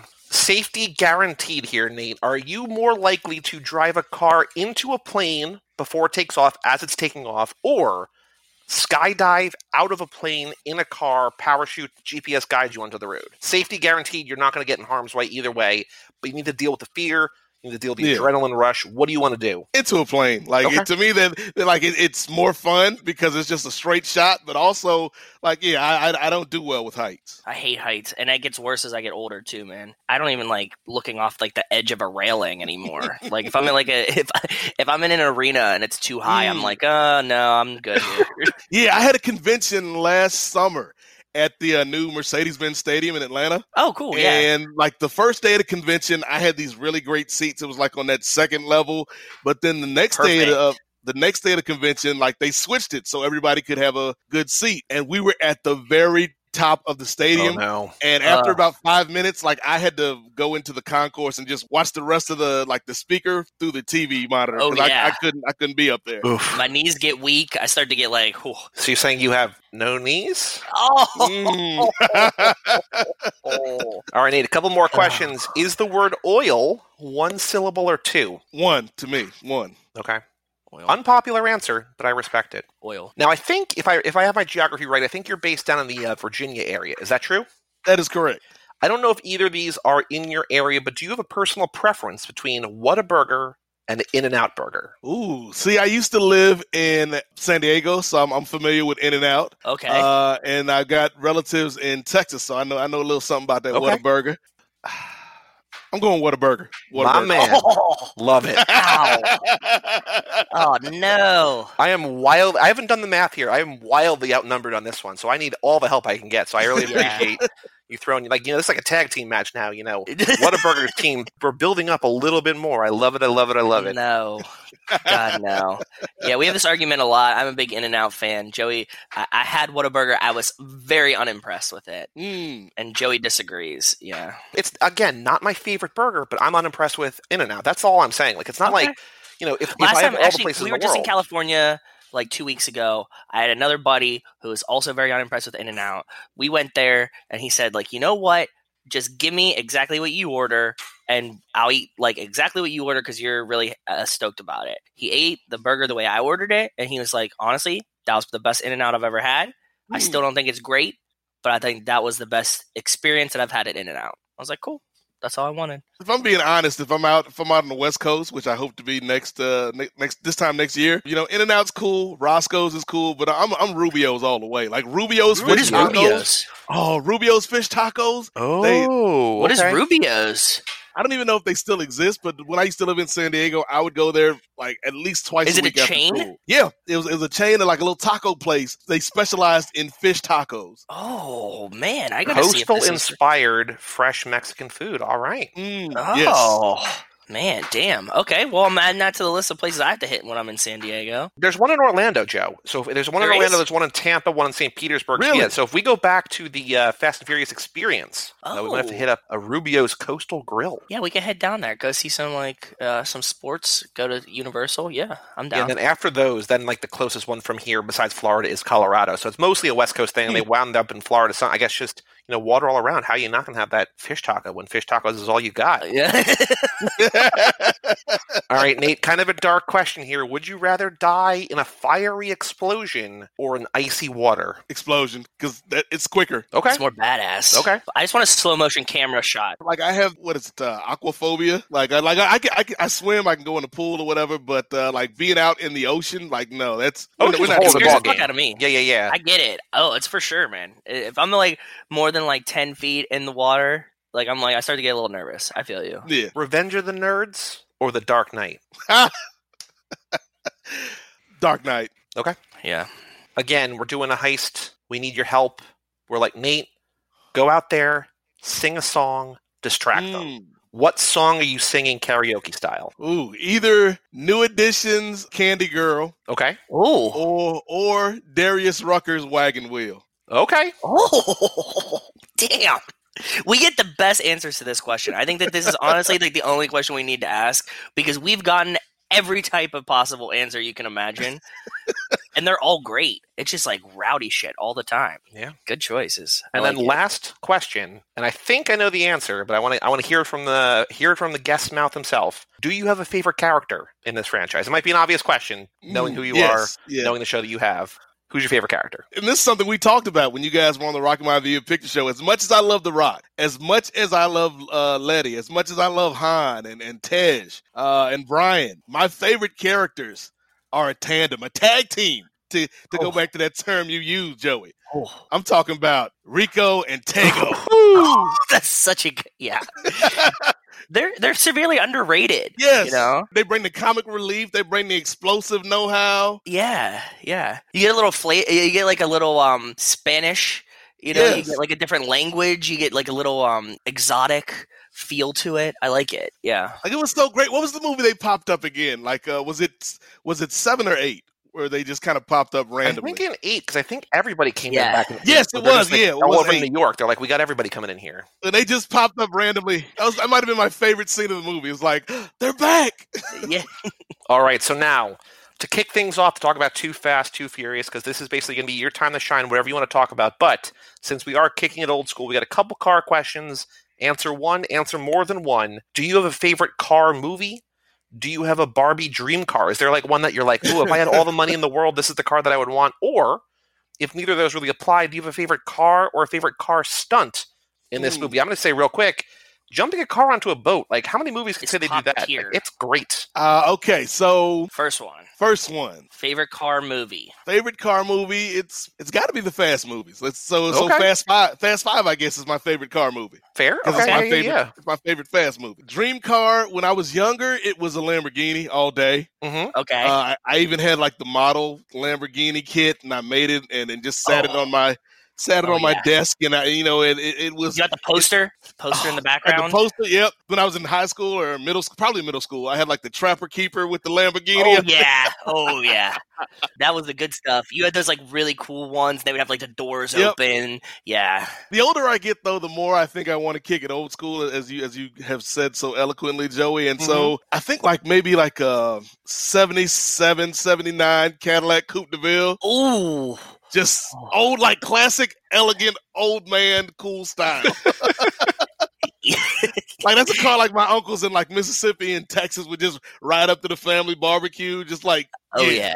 that's that's it. Actually, I got a question for you guys, and it's not really about this car, but it reminded me. You know, like that undercut. I'm, I'm sure. I don't know actually if it's true everywhere, if it's just like the, the New Jersey undercover cop car, but there's a certain kind of cop car that's like the undercover, but it has like the extra mirror on the driver's side. Okay, view mirror yeah. and everything. What's your thought about owning that like from a police auction? Like that you just have what's basically known as the undercover cop car, but you're just a civilian. Like is that a cool thing or is that just like a like I feel like Ah. whenever I see one of those behind me, I'm like, oh I gotta slow down. And I'm like, Yeah. no, it's just some like it's just some buster, you know, who I bought the car. Like that's not a cop. It's kind of cool, but it's also like, oh, that's kind of that's kind of dumb. To imitate a police officer is like the grossest thing in the world to me. Mm. And in that sense, I would never want anyone to mistake me for a cop, no matter what. Okay. So no, I would never have one. Okay. I, No. if the only thing that I would accept is taking like the cop motor out of it and putting it back into one that wasn't a cop car Mm. Okay. because they do soup up the m- engines. Yeah, Yeah. again, I think this is something that goes along generational lines because I think if I was 20, like maybe I'd do that as a as a lark, as a, as a gag, as a, as a sign Yeah, of you to fuck with your friends. Yes, yep. But eh, like now, I'm like no, because like like you said, first of all, like why do I want to be in something that that will associate me with the police officer like that? Nope. Depending on where you are, that might or might not be the be the safest thing to do. Good So, point. Oh, Good yeah. point. Like I, I don't like I don't want to upset the police, and I don't want to upset the people that the police are, are uh, uh, investigating. So I don't want Exactly. either. I don't want either parts of that discussion. I'd rather lay much lower than that Yes, I- yeah. In just my like in seven- my '79 Cadillac Coupe de Ville. yeah, you're not, you're definitely going to stand out in that, but The you're El- also not going to like scare anybody. You know, I gotta say, it's not. I don't know that it's my Barbie dream car, but I mean, the whole Breaking Bad movie, El Camino. Like, there's the really badass El Mm. Camino in that. Yeah. yeah. The TV show Better Things just started up season four, and like that's the Pamela Adlon show. And in the first or second episode, she gets a classic El Camino. Like her minivan gets stolen from the body shop that she's got it repaired in. And so she goes out and buys a classic El Camino. I'm like, that's a really badass car. And like they make a joke in the show, like, is this even remotely going to pass like the smog check? And she says, mm-hmm. probably not. I wonder, I fear that like we're kind of losing that classic car sort of thing because like we're all becoming greener, like for for good reasons. We're all becoming greener, but like there's like Oh, these old exempt. badass. Okay, so Yeah, like that's it's a them, it's a so badass don't- car. Yeah. El Caminos are cool. Well, did, and fucking Clint Eastwood had one in that movie, right? Or no, Gran Torino. It's a Gran sorry. Torino, yeah. sorry. Yeah, yeah, Yeah, in the movie Gran Torino, he had an El Camino. yeah. It's it rhymed, man. My brain was there. the Black Keys had a whole album or a song or something El Camino too. Like I think it's like yes, it's this. You know, I True. I love the Dodge Charger, I love the Dodge Challenger, but like that El Camino, like it's It's cool. it's a I beautiful agree. looking car. Yeah, for sure. All right, now Nate, Too Fast. This is the movie you want to do more than any other. Hit us with it. What do you love about this movie? You know, it's higher than so other special? movies. So you said Yeah. that it, like you like this for reasons that people might not like this. What are what are those reasons? How does it how does it hit you? Why did it drag you in? The first reason, and it, it's funny that we're we're doing this a month after Black History Month because I think this might be the blackest entry in all of the Fast saga. Just, Oh, for sure. like from the standpoint, John like this- Singleton. Yep, this is a John Singleton film. Like, Yeah. it, prominently star uh, co-stars Tyrese. Ludacris has a big part in this. Like, it Mhm. feels as much as I like the first Fast and the Furious, and I do. Like, I think this movie just appealed to me on a level that the first one didn't because it felt like it was kind of speaking my language to a certain extent. That's cool. Uh, like the, the music, the the visuals was just so slick. And this might be an unpopular opinion.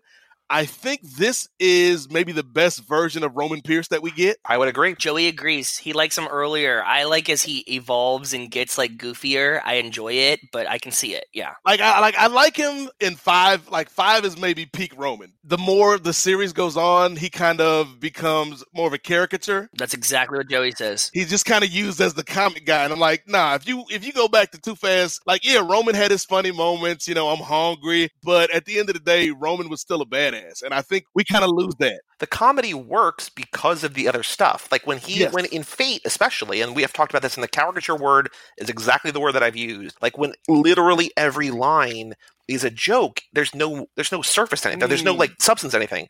And so finally, at the end, when they're going across the ice and like he actually exerts, like, oh yeah, I'm a competent person. You know, he takes people out, and then he's thrown in the one-liners. That's when I'm on board because I'm like, look, he's doing other things other than just being the clown. But when everything he does is just like, oh, I got to throw in a joke here, and whether that's written or if he's like ad libbing a little bit or if he's got room to breathe or whatever, it just feels like the the character has lost something. And I know that they, they keep adding people and they don't have as much time to like fully develop them, Yeah. but like it doesn't feel like we've we've lost anything on other characters. It doesn't feel like that's happened in any regard as much as it has with Roman. Yeah, I, th- I think it does happen to an extent where Dom is family in Coronas, where Tej is this guy that was a mechanic that suddenly is like the second best hacker on the team. I think people kind of get put into boxes a bit, but nobody's been forced into a box more than Roman, in my opinion. Like Roman doesn't have as much room to maneuver in terms of what his character can do as much as as Tej or Han or any of the other guys. I wonder if that's because like there hasn't they haven't really established like the funny guy other than him. And as the movies get more Mm. serious and as they keep having to save the world, they're like, well, we got the guy who you know has the jokes. Everybody has humor here and there, but it also feels like, oh well, we got Ro- like we can just throw Roman in there, and it feels like when they have five hackers, like when they keep adding hackers, like you just add add another comedy guy, like you know what I mean? No, I think that that would take away from him, and I think that the thing is he doesn't have enough skills. Like he's like other than being the Joker, he doesn't Mm. have a real skill set to help the team. So like they have to give him jokes, otherwise he, he's just gonna get written out of the movies because he's gonna like not have any screen time left, right? Because like you know Tej is like okay, he was like the first hacker, and then they're like okay, we need a lady hacker, so they got Ramsey. You know everybody has like kind of their part, but he's just like his part is joke. Well, I think Roman works, and, and this is another reason why I like Too Fast so much.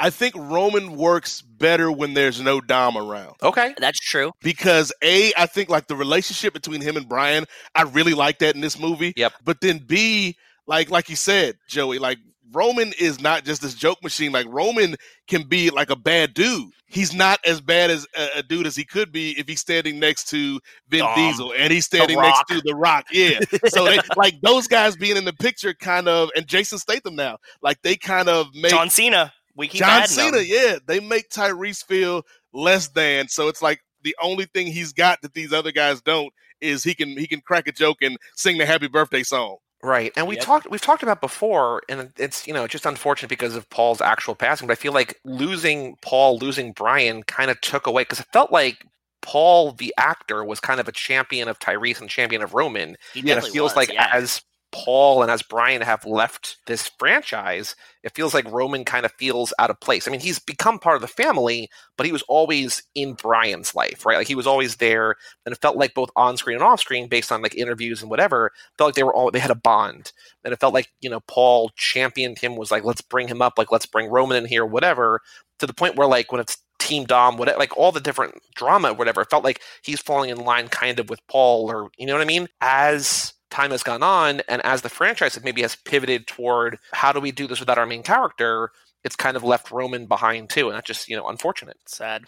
I agree. Now, how do you think about Tej Tej's growth over the franchise? Because I feel like he started out in this movie. We hear that you know he hit a wall doing a buck twenty or whatever, doesn't drive anymore. But like Yeah. a couple movies later, he's driving again. Like where where do you see the Tej character growing? How do you see him changing and evolving? And do you like where he's wound up? Because he's the other Yeah. real big addition to the family in this movie. Yeah, honestly, I think Tej's kind of character arc is the inverse of Roman. Like, yes, he's still kind of in this box of hacker mechanic guy, but I think they've given Tej layers that they haven't given Roman. We get to see like a softer side, I guess, of Tej, Mhm. and and I, I think also think like Ludacris is an underrated actor, man. Like, yeah, people can say he's you know a rapper playing playing these parts or whatever, but if you go back and look at Ludacris in uh, these Fast and Furious movies, if you look at Ludacris in uh, Hustle and Flow, which I thought he was really good in that, he's not Denzel, you know, he's not Tom Hanks, but Ludacris No. can act, and no, I think like he's com- like, he's I- believable. It's, Yeah. it's it just feels natural. So, and that's the only thing you can ask for. and, and I think like Ludacris adds to this, like he feels more part of the team at this point than Roman, even though they're all part of the family. You know, like in terms of the softer side, like what what also kind of confuses me or frustrates me is that like when you bring Ramsey in, you then have Roman and Tej both going after her. It just feels like Mm. they don't even have enough characters to like have different things. Just like well, they're both going after her.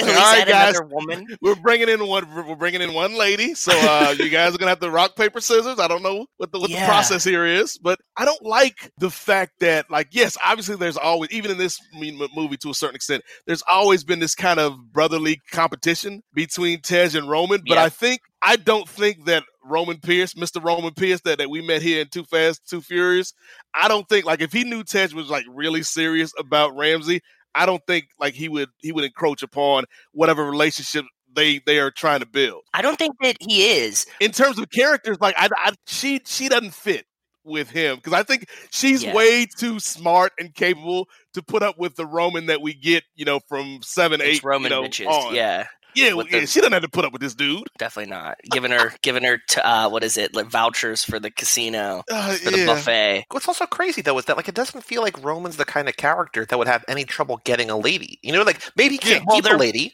but But he they're can. like on the international watch list all the time now, Joey. You can't just Tinder that. He's like constantly being.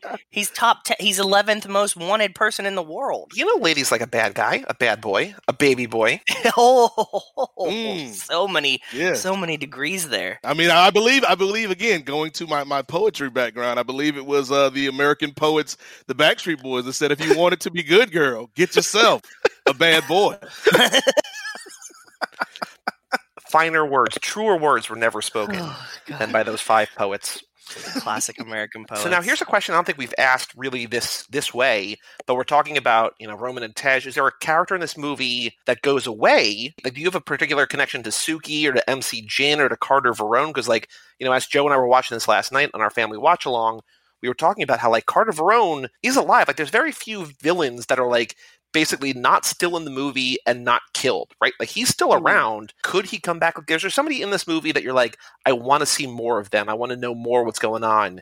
Like, is there somebody here that you connect with that you wish came back in nine or ten or anywhere? Yeah, my two would definitely be uh, MC Jin as uh, Jimmy or Yeah. uh, uh, Suki because I a I think you know before Han like that was our Asian representation. Mm-hmm. that is true. Yeah, I think Suki like there's just something to her character like she doesn't get a ton of screen time, but whenever she's on the screen, like and it works. I think she's a great character. Like I'm surprised that they haven't tried to bring her back yet, and I hope that they're just saving it for nine or ten. That we can just get like a little. They wind up in Miami somehow, and Suki's just there. Like she doesn't need to like you know be a superhero or like an amazing hacker now, but at the same time, like you know they should wave to her when they drive by Miami one time. probably what happened to uh to Suki and Jimmy and uh, you could probably make the same argument to uh Bow Wow in Tokyo Drift is that because the movies they were aren't the most widely remembered and you know fondly those characters kind of faded away Yeah. whereas anybody introduced from four on they're core they're, they're integral to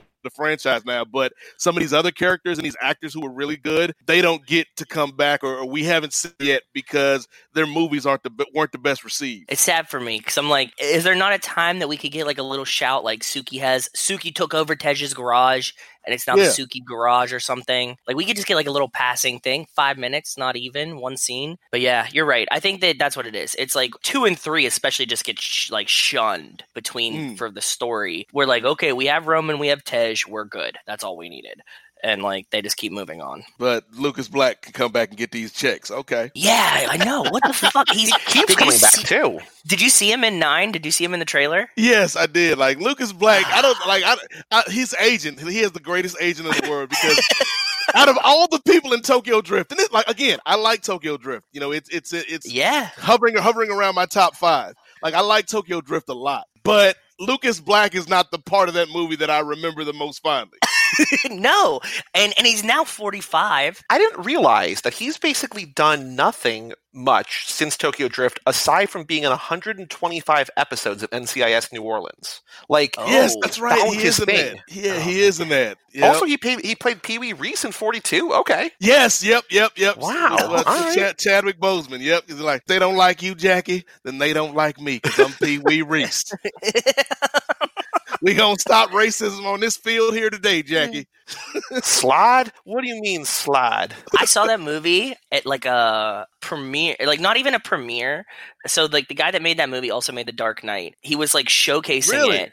Wait, Yeah. what are you talking about? Legendary Pictures, like le- the, the guy who like pro- like produ- like Oh, the high up producer, produced, like studio, money, okay. Oh, I the thought money he- guys. For Nolan, Yeah, made not, Nolan did No, not no, no, no, no. Sorry. Sorry, the real money, like the guys who made the movie. Yes. those guys. So so he had come in from California and he was like going to show it in Pittsburgh and I saw that movie 42 in a theater with just the entire Pittsburgh Steelers and me and there was no soundtrack yet. So it was like a Mm. really rough cut that just had like no music in between because like it hadn't been like cleared or chosen or something. and it was just like a really bizarre experience that I'll never forget watching that movie with them. And like they all like all the Steelers were just like oh they like somehow had like an open bar kind of at the Oh, wow. theater. No, it wasn't like no, but it wasn't drinks. It was like open like all food and stuff.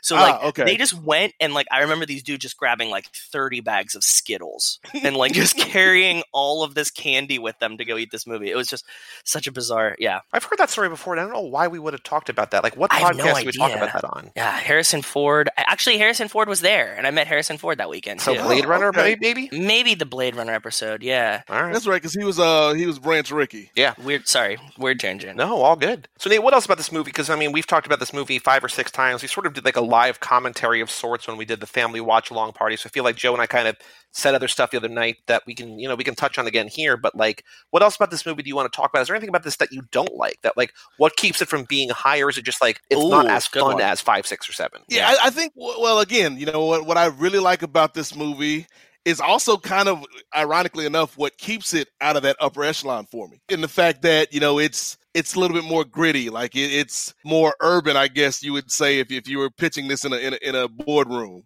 Like this, this is the urban More of the. Fast and Furious. I can definitely see an old white guy in a suit being like, if we had an urban Fast and the Furious, Yes. what would it look like? And it would be this. like I think people either ignore this movie or they crap on it.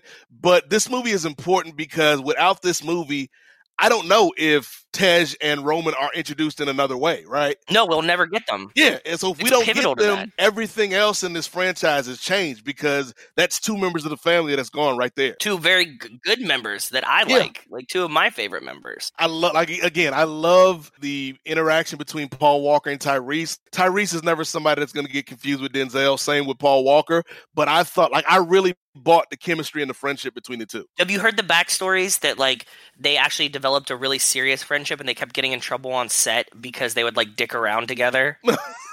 In Like Miami, they were getting into trouble. Yeah, like they were in Miami, so they were like out like they would like go party like after they were shooting and they would like come in late to like the next day. I have this theory that if you watch the movie closely, there's like a bunch of scenes that I think that they're like either hungover in Hmm. or like didn't want to do. Like it was either like holding them back from partying or they were like partying too much the night before. Because like you see like a lot of ones that Brian just like totally mails in the line in this movie. He just like Mm. doesn't feel like being on set that day. And he's like, yeah, whatever. I don't fucking care about this thing. but when Tyrese tells the story of it, he's like, oh, like, and he'll say it in a way he's like, yeah, we got in like a lot of trouble when we were shooting Too Fast, Too Furious.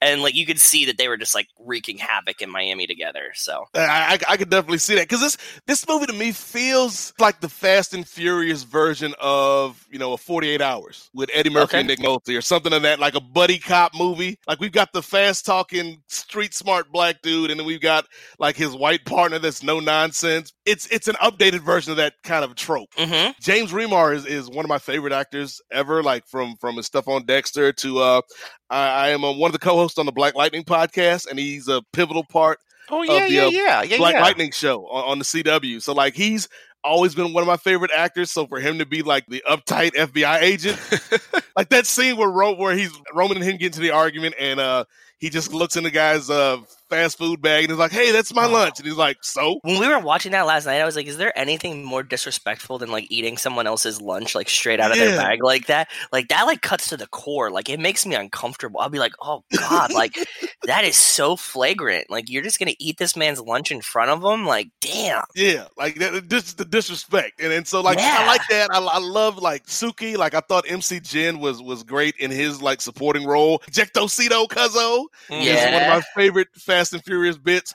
But I think like all that stuff that I like is part of why I don't have it ranked as high when I rank all the Fast and Furious movies because it feels very standalone. Like except for Brian and Ludacris and Tyrese, who eventually become part of this universe, like everything else this could have been a completely different film franchise. There's no real connection, like because we never see Suki again, we never see Jimmy. Like a lot of the stuff in this that doesn't pertain to Tej Roman or Brian is never mentioned again. So like that's that's to me what what one of the negatives about this film is that it just feels like they didn't know what to do once Vin was like, I can't do this because I'm doing Riddick or whatever. Yeah. Mm-hmm. This was just kind of like what what they came up with on the fly. You know, I, I agree to a certain extent there, but what I like about it, sort of the glass half full there, is that especially in terms of like specifically booking this podcast, there are very few movies that you can't watch first. Like this movie as a standalone, like you can see this without having seen the first one. I mean, you wouldn't know Brian. I think it like it helps to know Brian, but like it, it teaches you enough about Brian. Like this is basically, to your point, a standalone movie,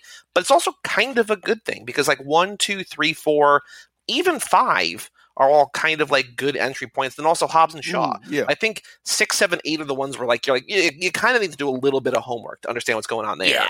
I like the idea to a certain point, although I would like it to be more inclusive in, or in terms of like narratively inclusive. even. Yeah. There's something kind of beautiful in a way about a movie where you can just jump in and be like, I don't really know who this one guy is, but it feels like everything else is new. This is cool. And like it might inspire people to go back to first. And like I wonder, there's got to be people out there who saw this movie first, like, oh, I got to check out the first one. Be like, I don't like this. Like, there's Mm, got to be something. And I, I want to meet that Wildly person. different. That would be fascinating. part of it to me, and again, this is why I have this ranked relatively high as compared to the first one, which again, I did I did like the original Fast and Furious, but it just feels a little bit more vibrant to me. The color wise. Yeah, and I think like a lot of that goes into the setting, you know, being in Miami, but also Mhm. as much as we all love Vin Diesel, we all love Dom.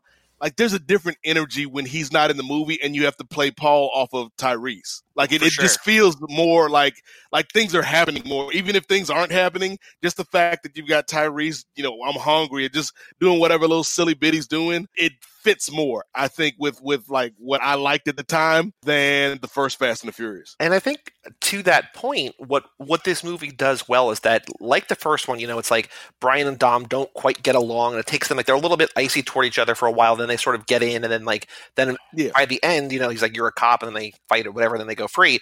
But here, you know, Roman and Brian fight, but then like kind of quickly they're like, "All right, we're in this together," and like it's fun to see them against each other, but at the same time, it's also like, oh, like I'd rather see them together. And it seems like they're bonding. Like there's the one scene where they're just like on a bridge and like Yes. like yep. I, I don't know. We, we've brought this up before. I don't know if it's Brian laughing or just Paul laughing at like whatever, like whatever either Roman or Ty, like whatever is happening in that scene. It just feels like Brian Sure. slash Paul is just having such a good time, Mm. and if you feel that, Yeah, I, like I love the fact that like we get the scene where like they they grew up together, and then Roman, you know, got sent to jail, and then he's he's like, you know, I don't blame you for that. That that was all me. And I, again, I hate to I hate that this has become like me just kind of throwing shade at New Roman times New Roman. Uh, I hate that font.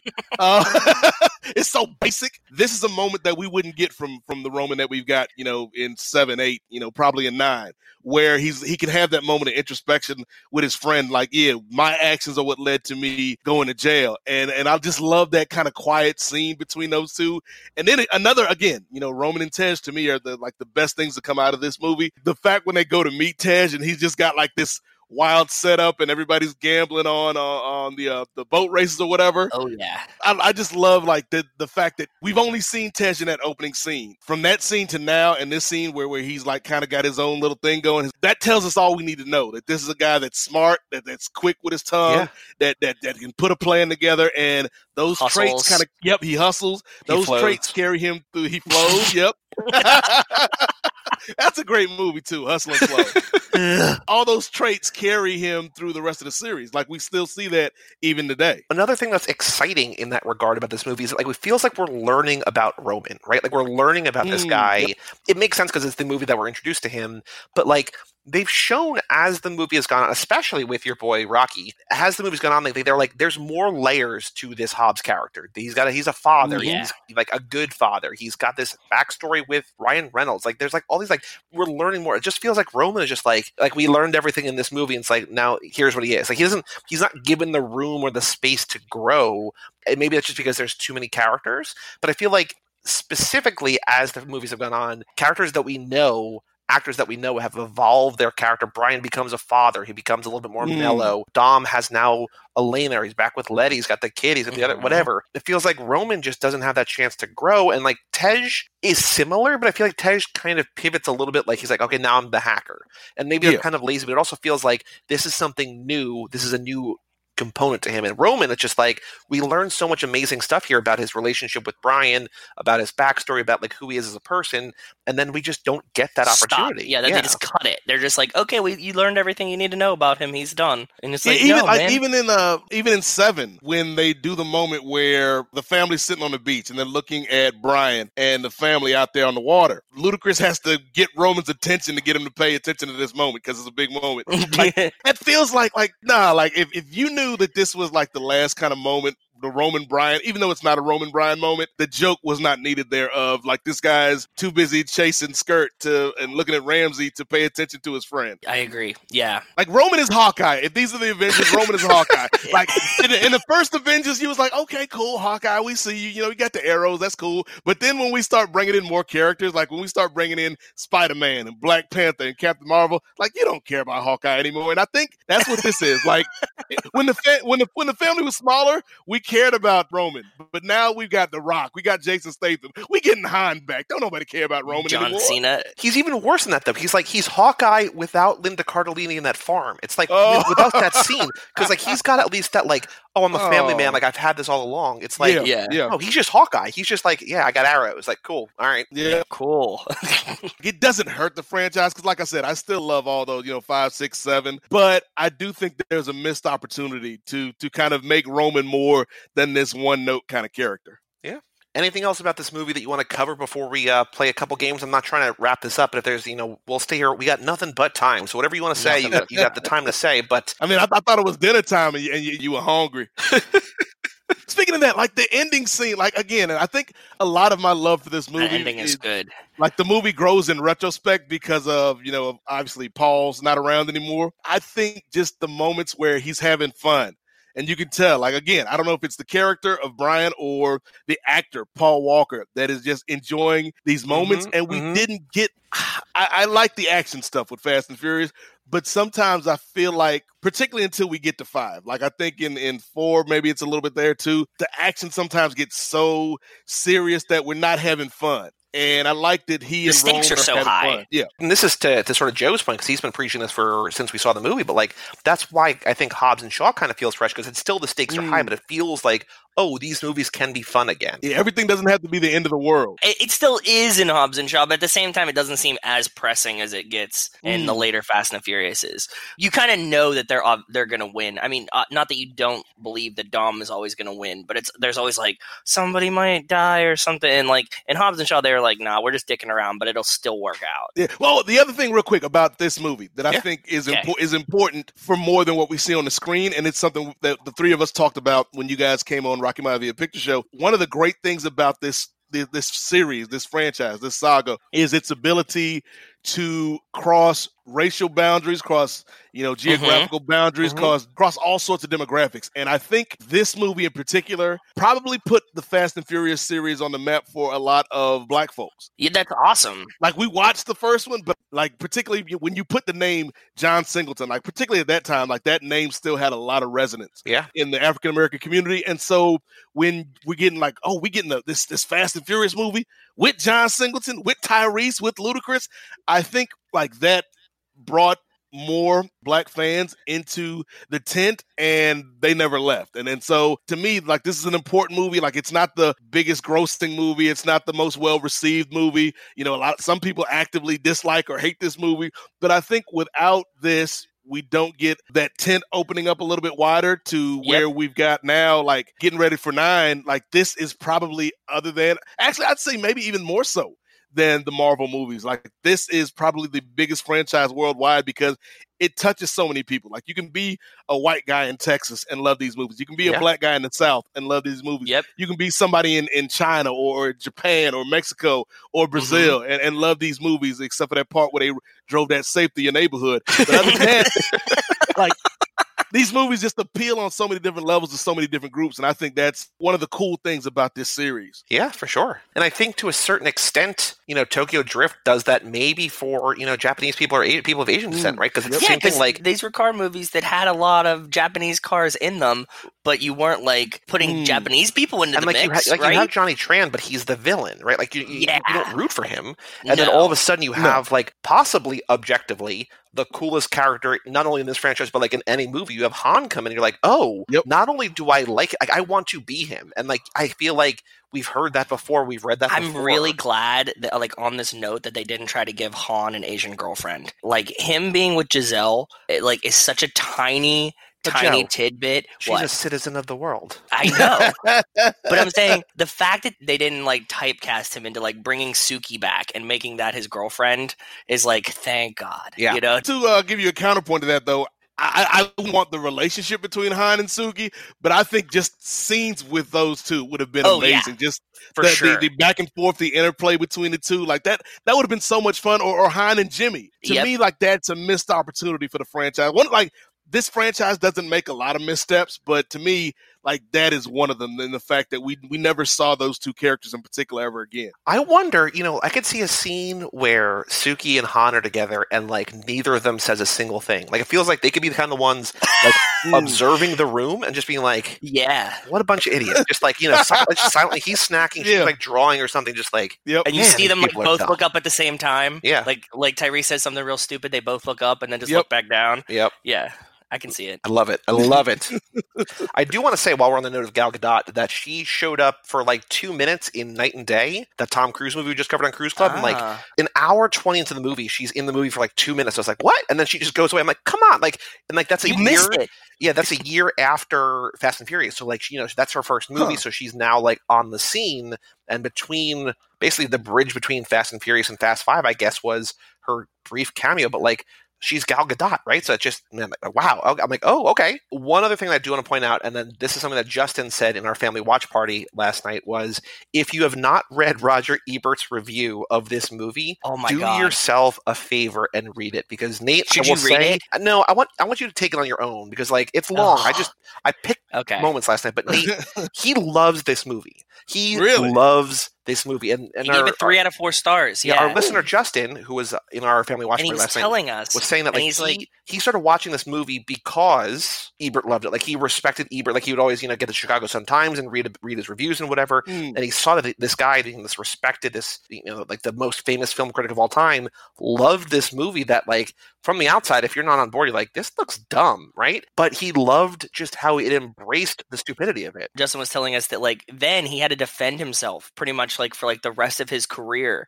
because he would rate any movie and if he gave it like less than three stars, everybody would be like, "But Too Fast, Too Furious got three stars. Like, how mm. is this possible?" Shout out to Roger Ebert for being a good ally. We, I, Yeah. I see you. Yeah, Res- yeah, he really loved it. He was like, yeah, like what did he? He like even made like a hungry joke in I his will. review Okay, I'll read too. it. Does it sound like I'm complaining? I'm not complaining. I'm grinning. Too Fast is a video game crossed with a buddy movie, a bad cop, good cop movie movie, a Miami drug lord movie, a chase movie, and a comedy.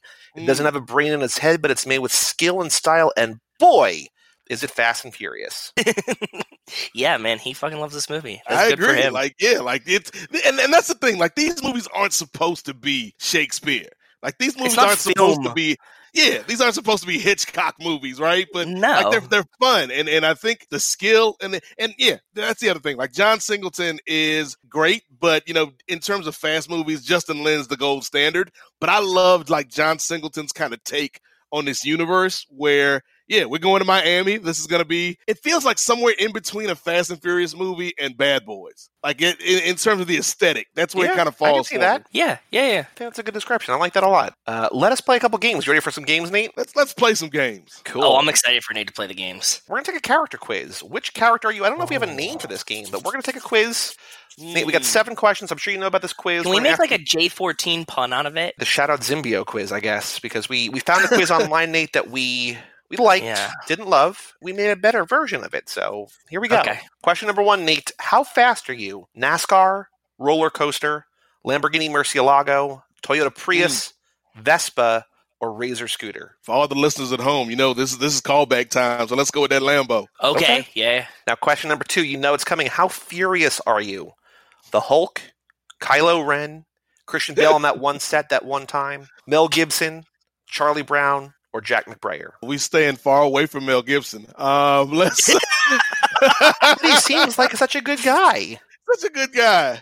Let's go, Oh. uh, Christian Bale, because because like he was angry, but at the same time he tried to be like you're a good guy. He tried to be polite. Uh, Let's go, Christian Bale. Okay. We're having a barbecue, Nate. How are you helping? Are you manning the grill? Are you saying grace? Are you kicking back with a beer? Are you babysitting? Are you Ooh. being the entertainment? Or are you sneaking a snack? I mean, in real life, all of the above. Uh, for those that don't know, anybody that hadn't listened to the Kings of Sport, like uh, my father was a uh, is a retired uh, Navy chaplain, so I'm, I'm a man of faith Yeah. in, in some aspects. Uh, I do enjoy a good drink, uh, but in regards to this specific question on the quiz, Yeah, I can see you doing all these. I don't know Yeah, where you're I going to go. totally see I'm, it. I'm good with kids. Uh, you know, I could watch Little Brian, but I'm, I'm gonna say, let's go entertainment. I'll be the entertainment Okay. here. Okay. After a couple beers, though. That's, Okay. Nate, we've got time to kill. What are you doing? Are you grabbing a bite? Are you working on your car? Are you hanging with friends?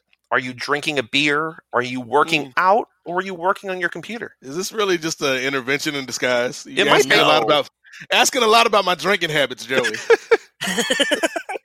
There's a lot of beer in the movies. It's a lot of Coronas in the movies. To quote, uh, to quote, uh, I think it was the Five Heartbeats. Uh, he's the guy in the Five Heartbeats. They they accused him of being an alcoholic just because I drank before the show, one, maybe two, three, sometimes. that, that, that doesn't make me an alcoholic. Like, I'm gonna say I'm gonna hang out with friends Okay. before this big Yeah. mission. All right, Nate. Describe. I don't know. Are, are you married in real life? Um, I don't know. I don't know why I said in real life because it's not like we're talking about you in the movie. Are you married? On my podcast, I am married. In real life, I'm single. Okay. So now describe your wedding that you're going to have one day, either or maybe I'm never getting married. It's just Mm. me and my partner. It's us and our families. It's a backyard country affair. Everyone I know is there. I don't remember. uh, let's go backyard country affair. Okay. People like that one. That's a good answer. I mean, that's a pretty Yeah, like it's, it's like it, it's the perfect middle point. Like I maybe like maybe again when I was younger, I'd I'd want a big wedding, but now it's like nah, just the people that matter. Okay. yeah. You just won the lottery. Congratulations. What are you buying? Your own garage, a private plane. You're going to gamble it all away. You'll buy your child at home, a fleet of cars, or a new life. Mm. I mean, none, none of those are really fiscally responsible. I think the the prudent thing to do would be to invest in a Roth IRA. Uh, yes. It is tax season after all. Get, get, your, get your portfolio up. Div- diversify your bonds. True. I'm gonna say, huh? This is this is a tough one. Um, I'm gonna say buy my childhood home. That that sounds that Okay. sounds uh, interesting. Cool. Last Yeah. question. This is going to decide it all. Uh-oh. What's your drink of choice? Mm. Belgian ale, Corona, something fruity, water, whatever's cheapest, or just whatever you're having. uh, at various points in my life, I've, I've indulged in all, all of of those. those. Yeah. Particularly, particularly in college, whatever's cheapest was, was the go-to. Mhm, mhm. mm-hmm. Sh- shout out to Natty Ice and Schlitz Malt Liquor. Oh, I got a I got a thirty and natty in my fridge right now. I love it. I got good beer, shit beer, wine, Yep. liquor, whatever you want. Yeah. yeah, whatever the job calls for. But yeah, I'll, I'll be consistent and uh, go with Coronas. Okay. I know Joe, exactly any guesses on who he is? Oh yeah, Dom, hundred percent. So he was until the very last question. He was Roman, Oh, and then that that makes so Corona much answer. sense. Wow. Okay. So I was Roman up until the very last question. And I Wow. bet if you would have picked whatever's cheapest, you would have gotten Roman. Yep. probably yeah. Yeah. All right. So now here, Nate, let's get the sounds about you. Your stoic attitude is intimidating. Your cool demeanor under pressure is inspiring, and your expertise under the hood is envied. But all these pale in comparison to your loyalty to your family. You may Mm. claim to live your life a quarter mile at a time, but there is nothing you wouldn't do for the people in your life. And at the end of the day, nothing makes you happier than throwing something on the grill and sharing a few Coronas with your Mm. familia. And you drive, Drive like, the wind blows. I'll take I'll take that. I will take that all day. Powerful And it, it, stuff. it does kind of make sense though, because again, like on the mic, I'm Roman. So maybe that was the the broadcaster was Oh. sneaking in into that last question, and then the true Nate revealed himself with that Corona. Yeah, Yeah. it did. I think it's a good one. That it makes sense, and all the answers, like you, are very dumb of the answers. I agree. So I could see it coming with the childhood home, with everything just building up like that. It's all about family. All right, our mm-hmm. next game is this ain't no 10 second race, Oh, aka God. boy do we have a podcast for you. So the way this game works, Nate, as you know, is we're going to go on twitter.com or as Wells calls it, the Bird app, and you're going to find any tweet that you think someone might be interested in this show. So we're going to say, boy, do we have a podcast for you. I'm going to link to the show page, hashtag 2F2F, hashtag family, all that fun stuff. There's a scoring system. The more they interact, the more points you get. So let's review as you look for answers. Let's review last time because remember, Joe, last time on air, I think Nicole got some points while we were waiting, right? So we were, yeah. Let's so review. We got some things. Okay, so first off, I found six, Murpha six, responding to uh, you're in a bank robbery, need a getaway driver, pick your driver. He says Vin Diesel if you want the money to survive, Paul Walker. If you're Mia Toretto, Jason Statham, if you want to mm-hmm. knock your client baby, if you're watching film, boy, do we have a podcast for Just you? for you. Absolutely not, because I'm not good at this game. Yeah, I know. All right, Joe, you then found young Loom Evan on Twitter and said, I remember when Fast and Furious was about Hector running Civics with spoon engines. Boy, do we. we have a podcast for you. Nothing. Mm. Damn. So now here's something that's interesting. Go ahead. I actually wonder here. That's fascinating. Okay, so What happened? Mari or Nicole found of Hella, and she found a great tweet, and of Hella liked it and retweeted it, and of Hella's Twitter account no longer exists. Wow. Are they blocked or is it suspended? I'm looking on my own profile now, and it's not there. So like, I don't know if she changed. Just says sorry that page does not exist. I don't know if she changed her name. I don't know if I don't know Oh. what happened. But now here's the we've never had this before that we've gotten points and then the points went away. We keep the points. You keep. So she gets six points. Okay. Yeah, she gets the six points. We saw them that night as we were doing it. Uh, Nate, we have a long history that I would respond to a lot of accounts and then they would get suspended immediately. um, I have no idea how I found this. Like, there was like three or four in a row that like I would get it and Joe would be like, their account suspended, and just like immediately afterwards, and I I don't know what they were doing or like they weren't Hmm. like ridiculous tweets, so it was just a weird time. And then Mari found not Zach at Pro Cornholer, uh, Pro Cornholer on Twitter. Mhm. Said pick your favorite movie and replace one word with come. Uh, actually, she did Robert at Robert two three seven zero. The Fast and the Furious Tokyo Come. Boy, do we have a We have a podcast, for you. for you. and so here's the thing. So Jason, listener Jason, who joined us on Sunday night, Yeah. he liked and retweeted. Those those do not count. But no, they don't count. He knows. It's like when Wes likes one. Exactly. You know what I mean? Like we- Robert retweeted it. Robert liked it, Oh. and someone else liked it too. And then Mari liked it too. So Mari gets seven points. Yeah, Mm. she definitely does. Damn, that is they killed so. the game. They came in hot. We were all impressed by Nicole, and like I don't, I don't think Nicole's listening. But Nicole, if you are listening, we were talking about how great you are at this game. Mari's better, so I mean, you two might have to Ooh. both come back. Yeah, I think so. That's all I'm saying. All right, have you guys found tweets that you want to? uh Yes, I do. Yes. I have one. I have one to start. Okay, at Daniel G A seven Z Marcelo Agachate y Consuelo. His tweet is Me ranking the police, the fa- Fast and Furious, the Fast and the Furious, Tokyo Drift, Too Fast and Too Furious, Fast 5, Fast and Furious 4, Fast and Furious 6, Fast and Furious 7, Fast and Furious 8. Boy, do we have a podcast for you. He's in Madrid. So Mm. hopefully we have a nice Spanish listener that would enjoy this. I mean, we are not available in other languages. I think that's why we're so big in Australia because they they speak. He says he says there. in his uh, bio it says ESP slash ENG DMs Okay. open. Okay. Yeah, so he speaks English. Capitalist. Boy, Yeah. so I I gotta like. Oh, not as me though. Hold on. Let me let me let me fix this. Change back. Why why is this random person liking things? All right.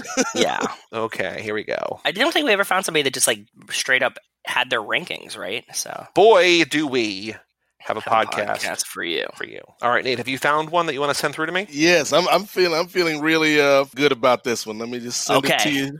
I like. I, I think. Like. I think I'm in the money on this one. I'm. I'm, I'm at least gonna get on the podium with this one. I feel. I feel very confident. And this is what. This is what in the podcast business they call vamping because I'm. my, my, my internet isn't the fastest. It, it is making me furious though. Okay, okay, okay.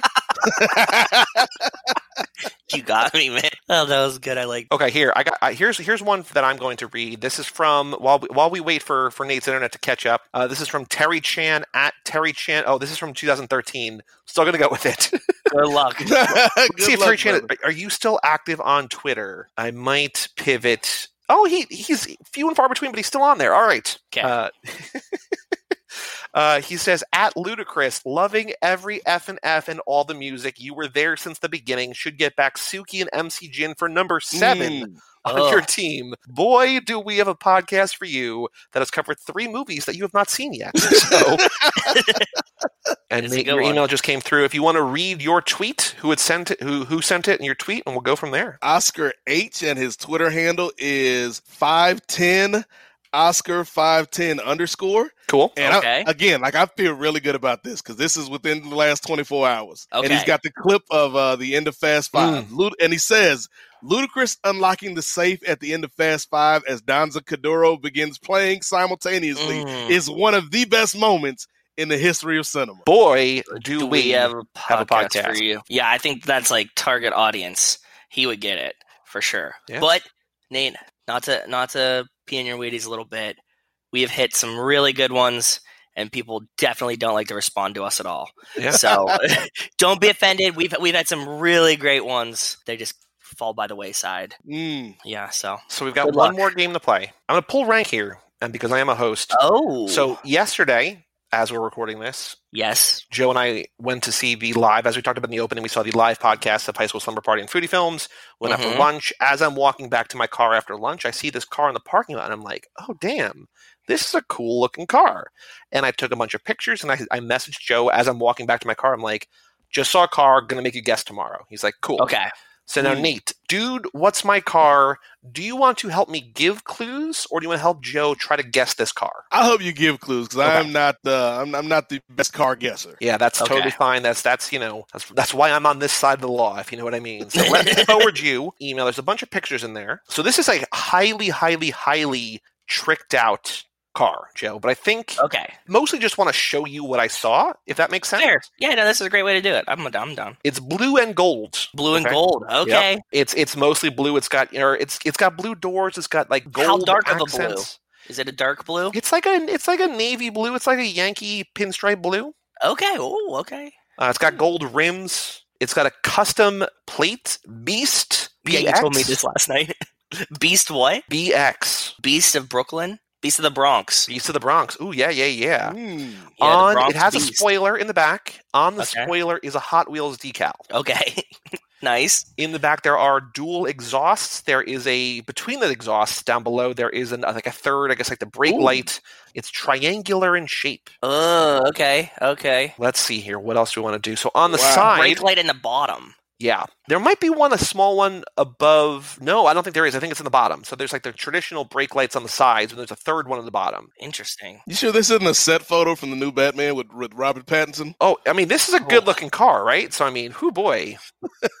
on the side, it's a two door car because, of course, Okay. it is. There are also like instead of like you know, I don't know how to describe it, but there's which I guess is the whole point of the game. But you know how there's like the in a, in a traditional car, there's like the passenger window, and then maybe the rear passenger window. Then there's like the little mini window that's sort of partially there. Yes, yeah, yeah, yeah. So instead of that, there's like grills or vents or fans. Okay, yeah, yeah, yeah. Just like gills. There's also on the side here. There's a. It, it, it looks like it's just like a list of decals, but I think this is like etched in because it's the same gold as the car. It's Yeah. got a list of sponsors, I guess. Toyo Tires, Volk Racing, Street Glow, Falcon, Potenza, Bridgestone, APEXi, Brembo, and Momo. Okay.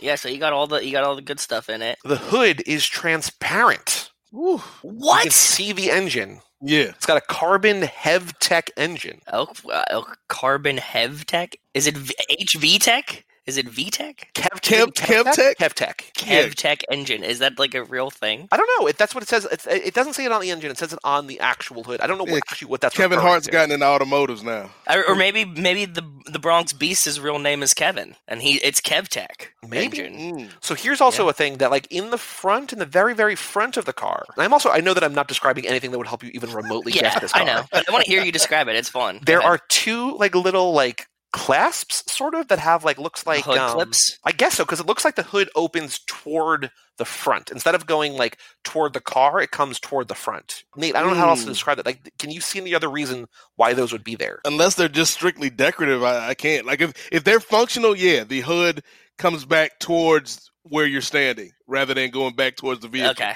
Yeah, you could do that. On the front, so here's here's a hint, but it's not a hint at all. There's a there's a sticker on the window that says TRD Sport Toyota Racing Development. It's not a Toyota. Oh, it's not a Toyota. no. They have a Toyota racing sticker on a car that's not a Toyota. yeah, steering wheel is gold. In that case, if they have a Toyota racing sticker on Yep. a car that's not a Toyota, Yep.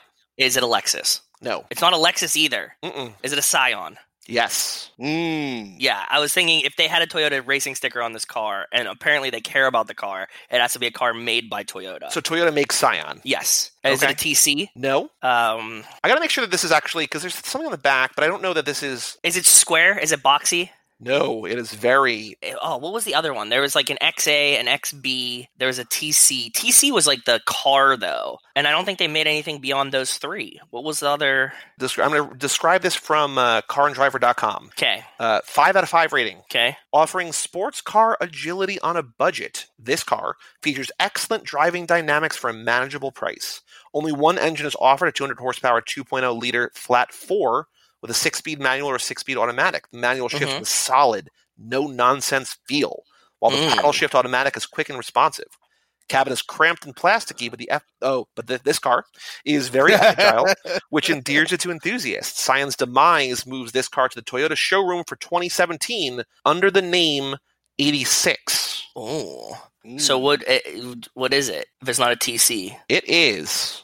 I'm sending it over to you now via email. It is a Scion FRS, what? Oh, so the FRS is a Scion car now? or, or, Okay. or it was. Toyota made the FRS, which is the same as the Subaru BRZ. Or Uh, so they just folded it under the Scion brand then? Yeah, maybe Yeah, this they- could be just a Toyota it. FRS that they like put a Scion logo on, right? Yeah. maybe, yeah. That's why. That's weird. But like, I literally walked into the No, did they make- and I saw this car and I was like, "What is this?" Did they move Sci- like FRS to Scion brand? Yeah, they did. Oh, cool. Yeah, it used to be a Toyota FRS, and actually Matt had one of these. Actual car is made by Subaru. Is Toyo was. tires? Is that what did they did they start as a Toyota brand? Is that where the Toyo No. comes from? That's completely different. It's just its own thing. Carbon KevTech. Oh, so the hood is KevTech. Okay, yeah, this is really cool. And it does have the hood clips on the front. I don't think it opens towards you like you imagine. They just like put these clips on it so he can like pop it off real quick if he's like trying to fix it when he's racing. Oh, this is really cool. Yeah, I guess they did. They moved the that thing to Scion. Very fucking cool. Yeah, so it is. It's like a. It's a really deep blue. It has this gold wrap on some of the other like the quarter panels and stuff like that, and across the front, he has these gold rims on it that are actually pretty decent.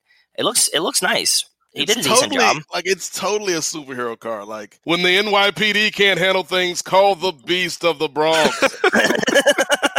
He does look like he, he could be in a Fast and the Furious movie, right? by Yeah, by sure. day, a mild mannered hot dog vendor. Oh yeah, and he has this. He, I like his uh his Puerto Rican American flag license plate in the front too. Yes. Like this could be Desus and or Mero's car. I don't know. You know, they're from the Bronx. They rep the Bronx. Who knows? True. And uh, look, oh, and if you look in the front, remember when I asked you last night if there was a stuffed animal hanging from it, like a beanie Yep. baby? Look right above On, his on the steering dash, wheel. right? Yep. Yep. Yep, he has one.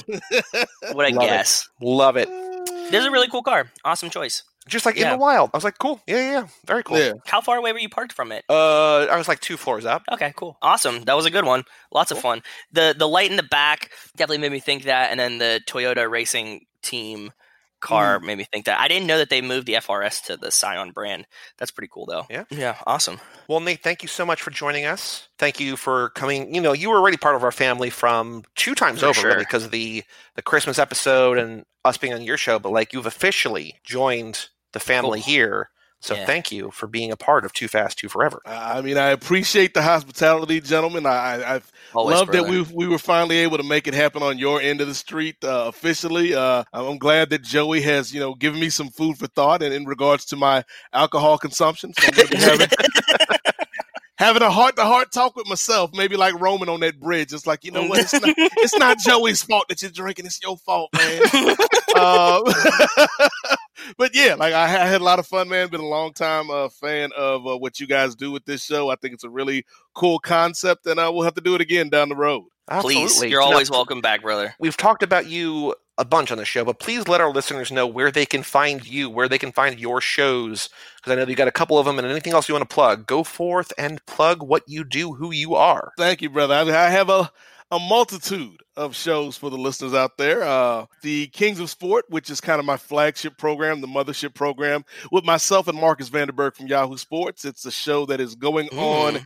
Year six. Uh, actually, by the time this comes out, we'll probably be halfway to year seven. So Wow. uh, we've been doing doing it for a while, and the impetus for that show was kind of you know he's a longtime sports journalist. I've been a longtime sports fan and broadcaster, and and uh, you know we just got tired of listening to a lot of stuff that was on the radio that just felt formulaic and, Yep. for lack of a better term, like uh, felt monochromatic in in terms of who was actually delivering the stories. True. So we're like, let's talk about sports from the perspective of uh, two relatively youngish black dudes who aren't who aren't athletes on ESPN. So and give our perspective. So uh, you know, we started that six and a half years ago, and it's still going strong. You can find that at thekingsofsport.com and all your podcast cat, uh, catchers. We've got a Patreon that uh, Joey mentioned, and you can find that at patreon.com backslash the Kings of Sport. Right now, I think the la- at last count, it's like almost seventy five hours of bonus content. Uh, That's awesome. and it's it's not just sports stuff. Like it's uh you know we've done some MCU reviews.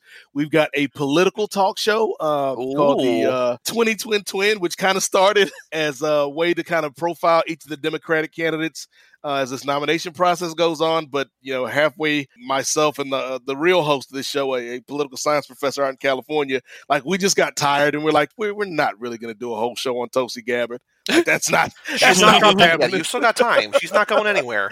so like we took a break and then we came back this past week for a big Super Tuesday show and we're gonna you know kind of cover Bernie and Biden and, and and the general election and stuff like that going forward. You can find that on the Patreon. I'm just gonna say right there, I, I've never heard of a podcast that started as one thing and then just started talking about other things. Like I can't like we Mm. only we exclusively talk about the Fast and the Furious, and I think that it's Ha ha. disrespectful to your audience that you like don't stick to the one thing. Like I, I can't imagine. you Rarely, know, t- yeah, like that Harrison Ford Yeah. 42 story today.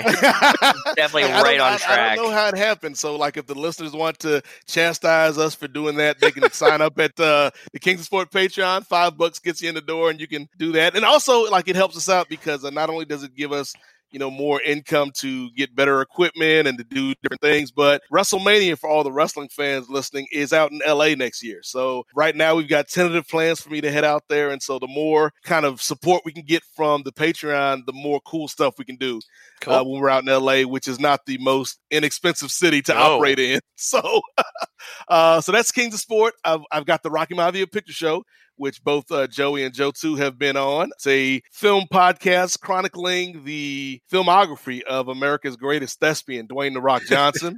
Joey and Joe too were on for the Fast Five episode, which was about a mo- which was last month. Uh, in, in February, and then this month it's either going to be Journey to the Mysterious Island or it's going to be a double feature with the other guys and Pain and Gain. It depends on which guest gets back to me first. Oh, okay, okay. that comes out every third Saturday over at Post Wrestling, postwrestling.com.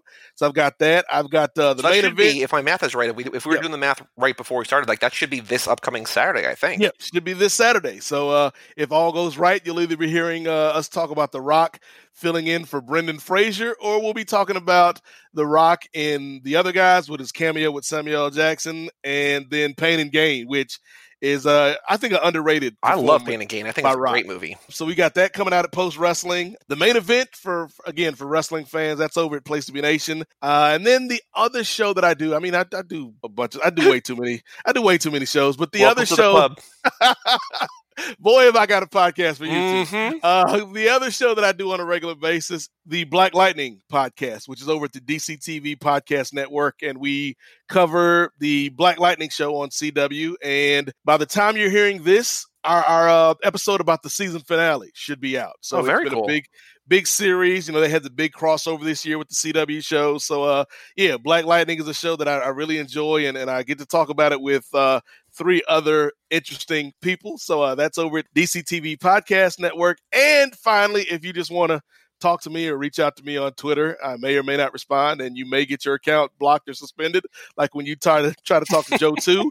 Uh, you can you can follow me on Twitter at n the number eight m o z a i k at Nate Mosaic, and that's everything. That's that's all I got. I, the, the ch- the chamber's empty, Joey. He said this for the street. Black Lightning's back. But Nate, Mm. thank you so much for joining us on this supersized episode of Too Fast, Too Furious. Now, Joe, we got a we got a brand new movie coming out next week. We are going to. I think we might have teased this last week. We've got Bloodshot. We got the new Vin Diesel movie, Bloodshot. We are going to the theater. You know, it comes out. It came out this past weekend as you're listening to this. So you have this whole week. And you have next weekend to see this movie.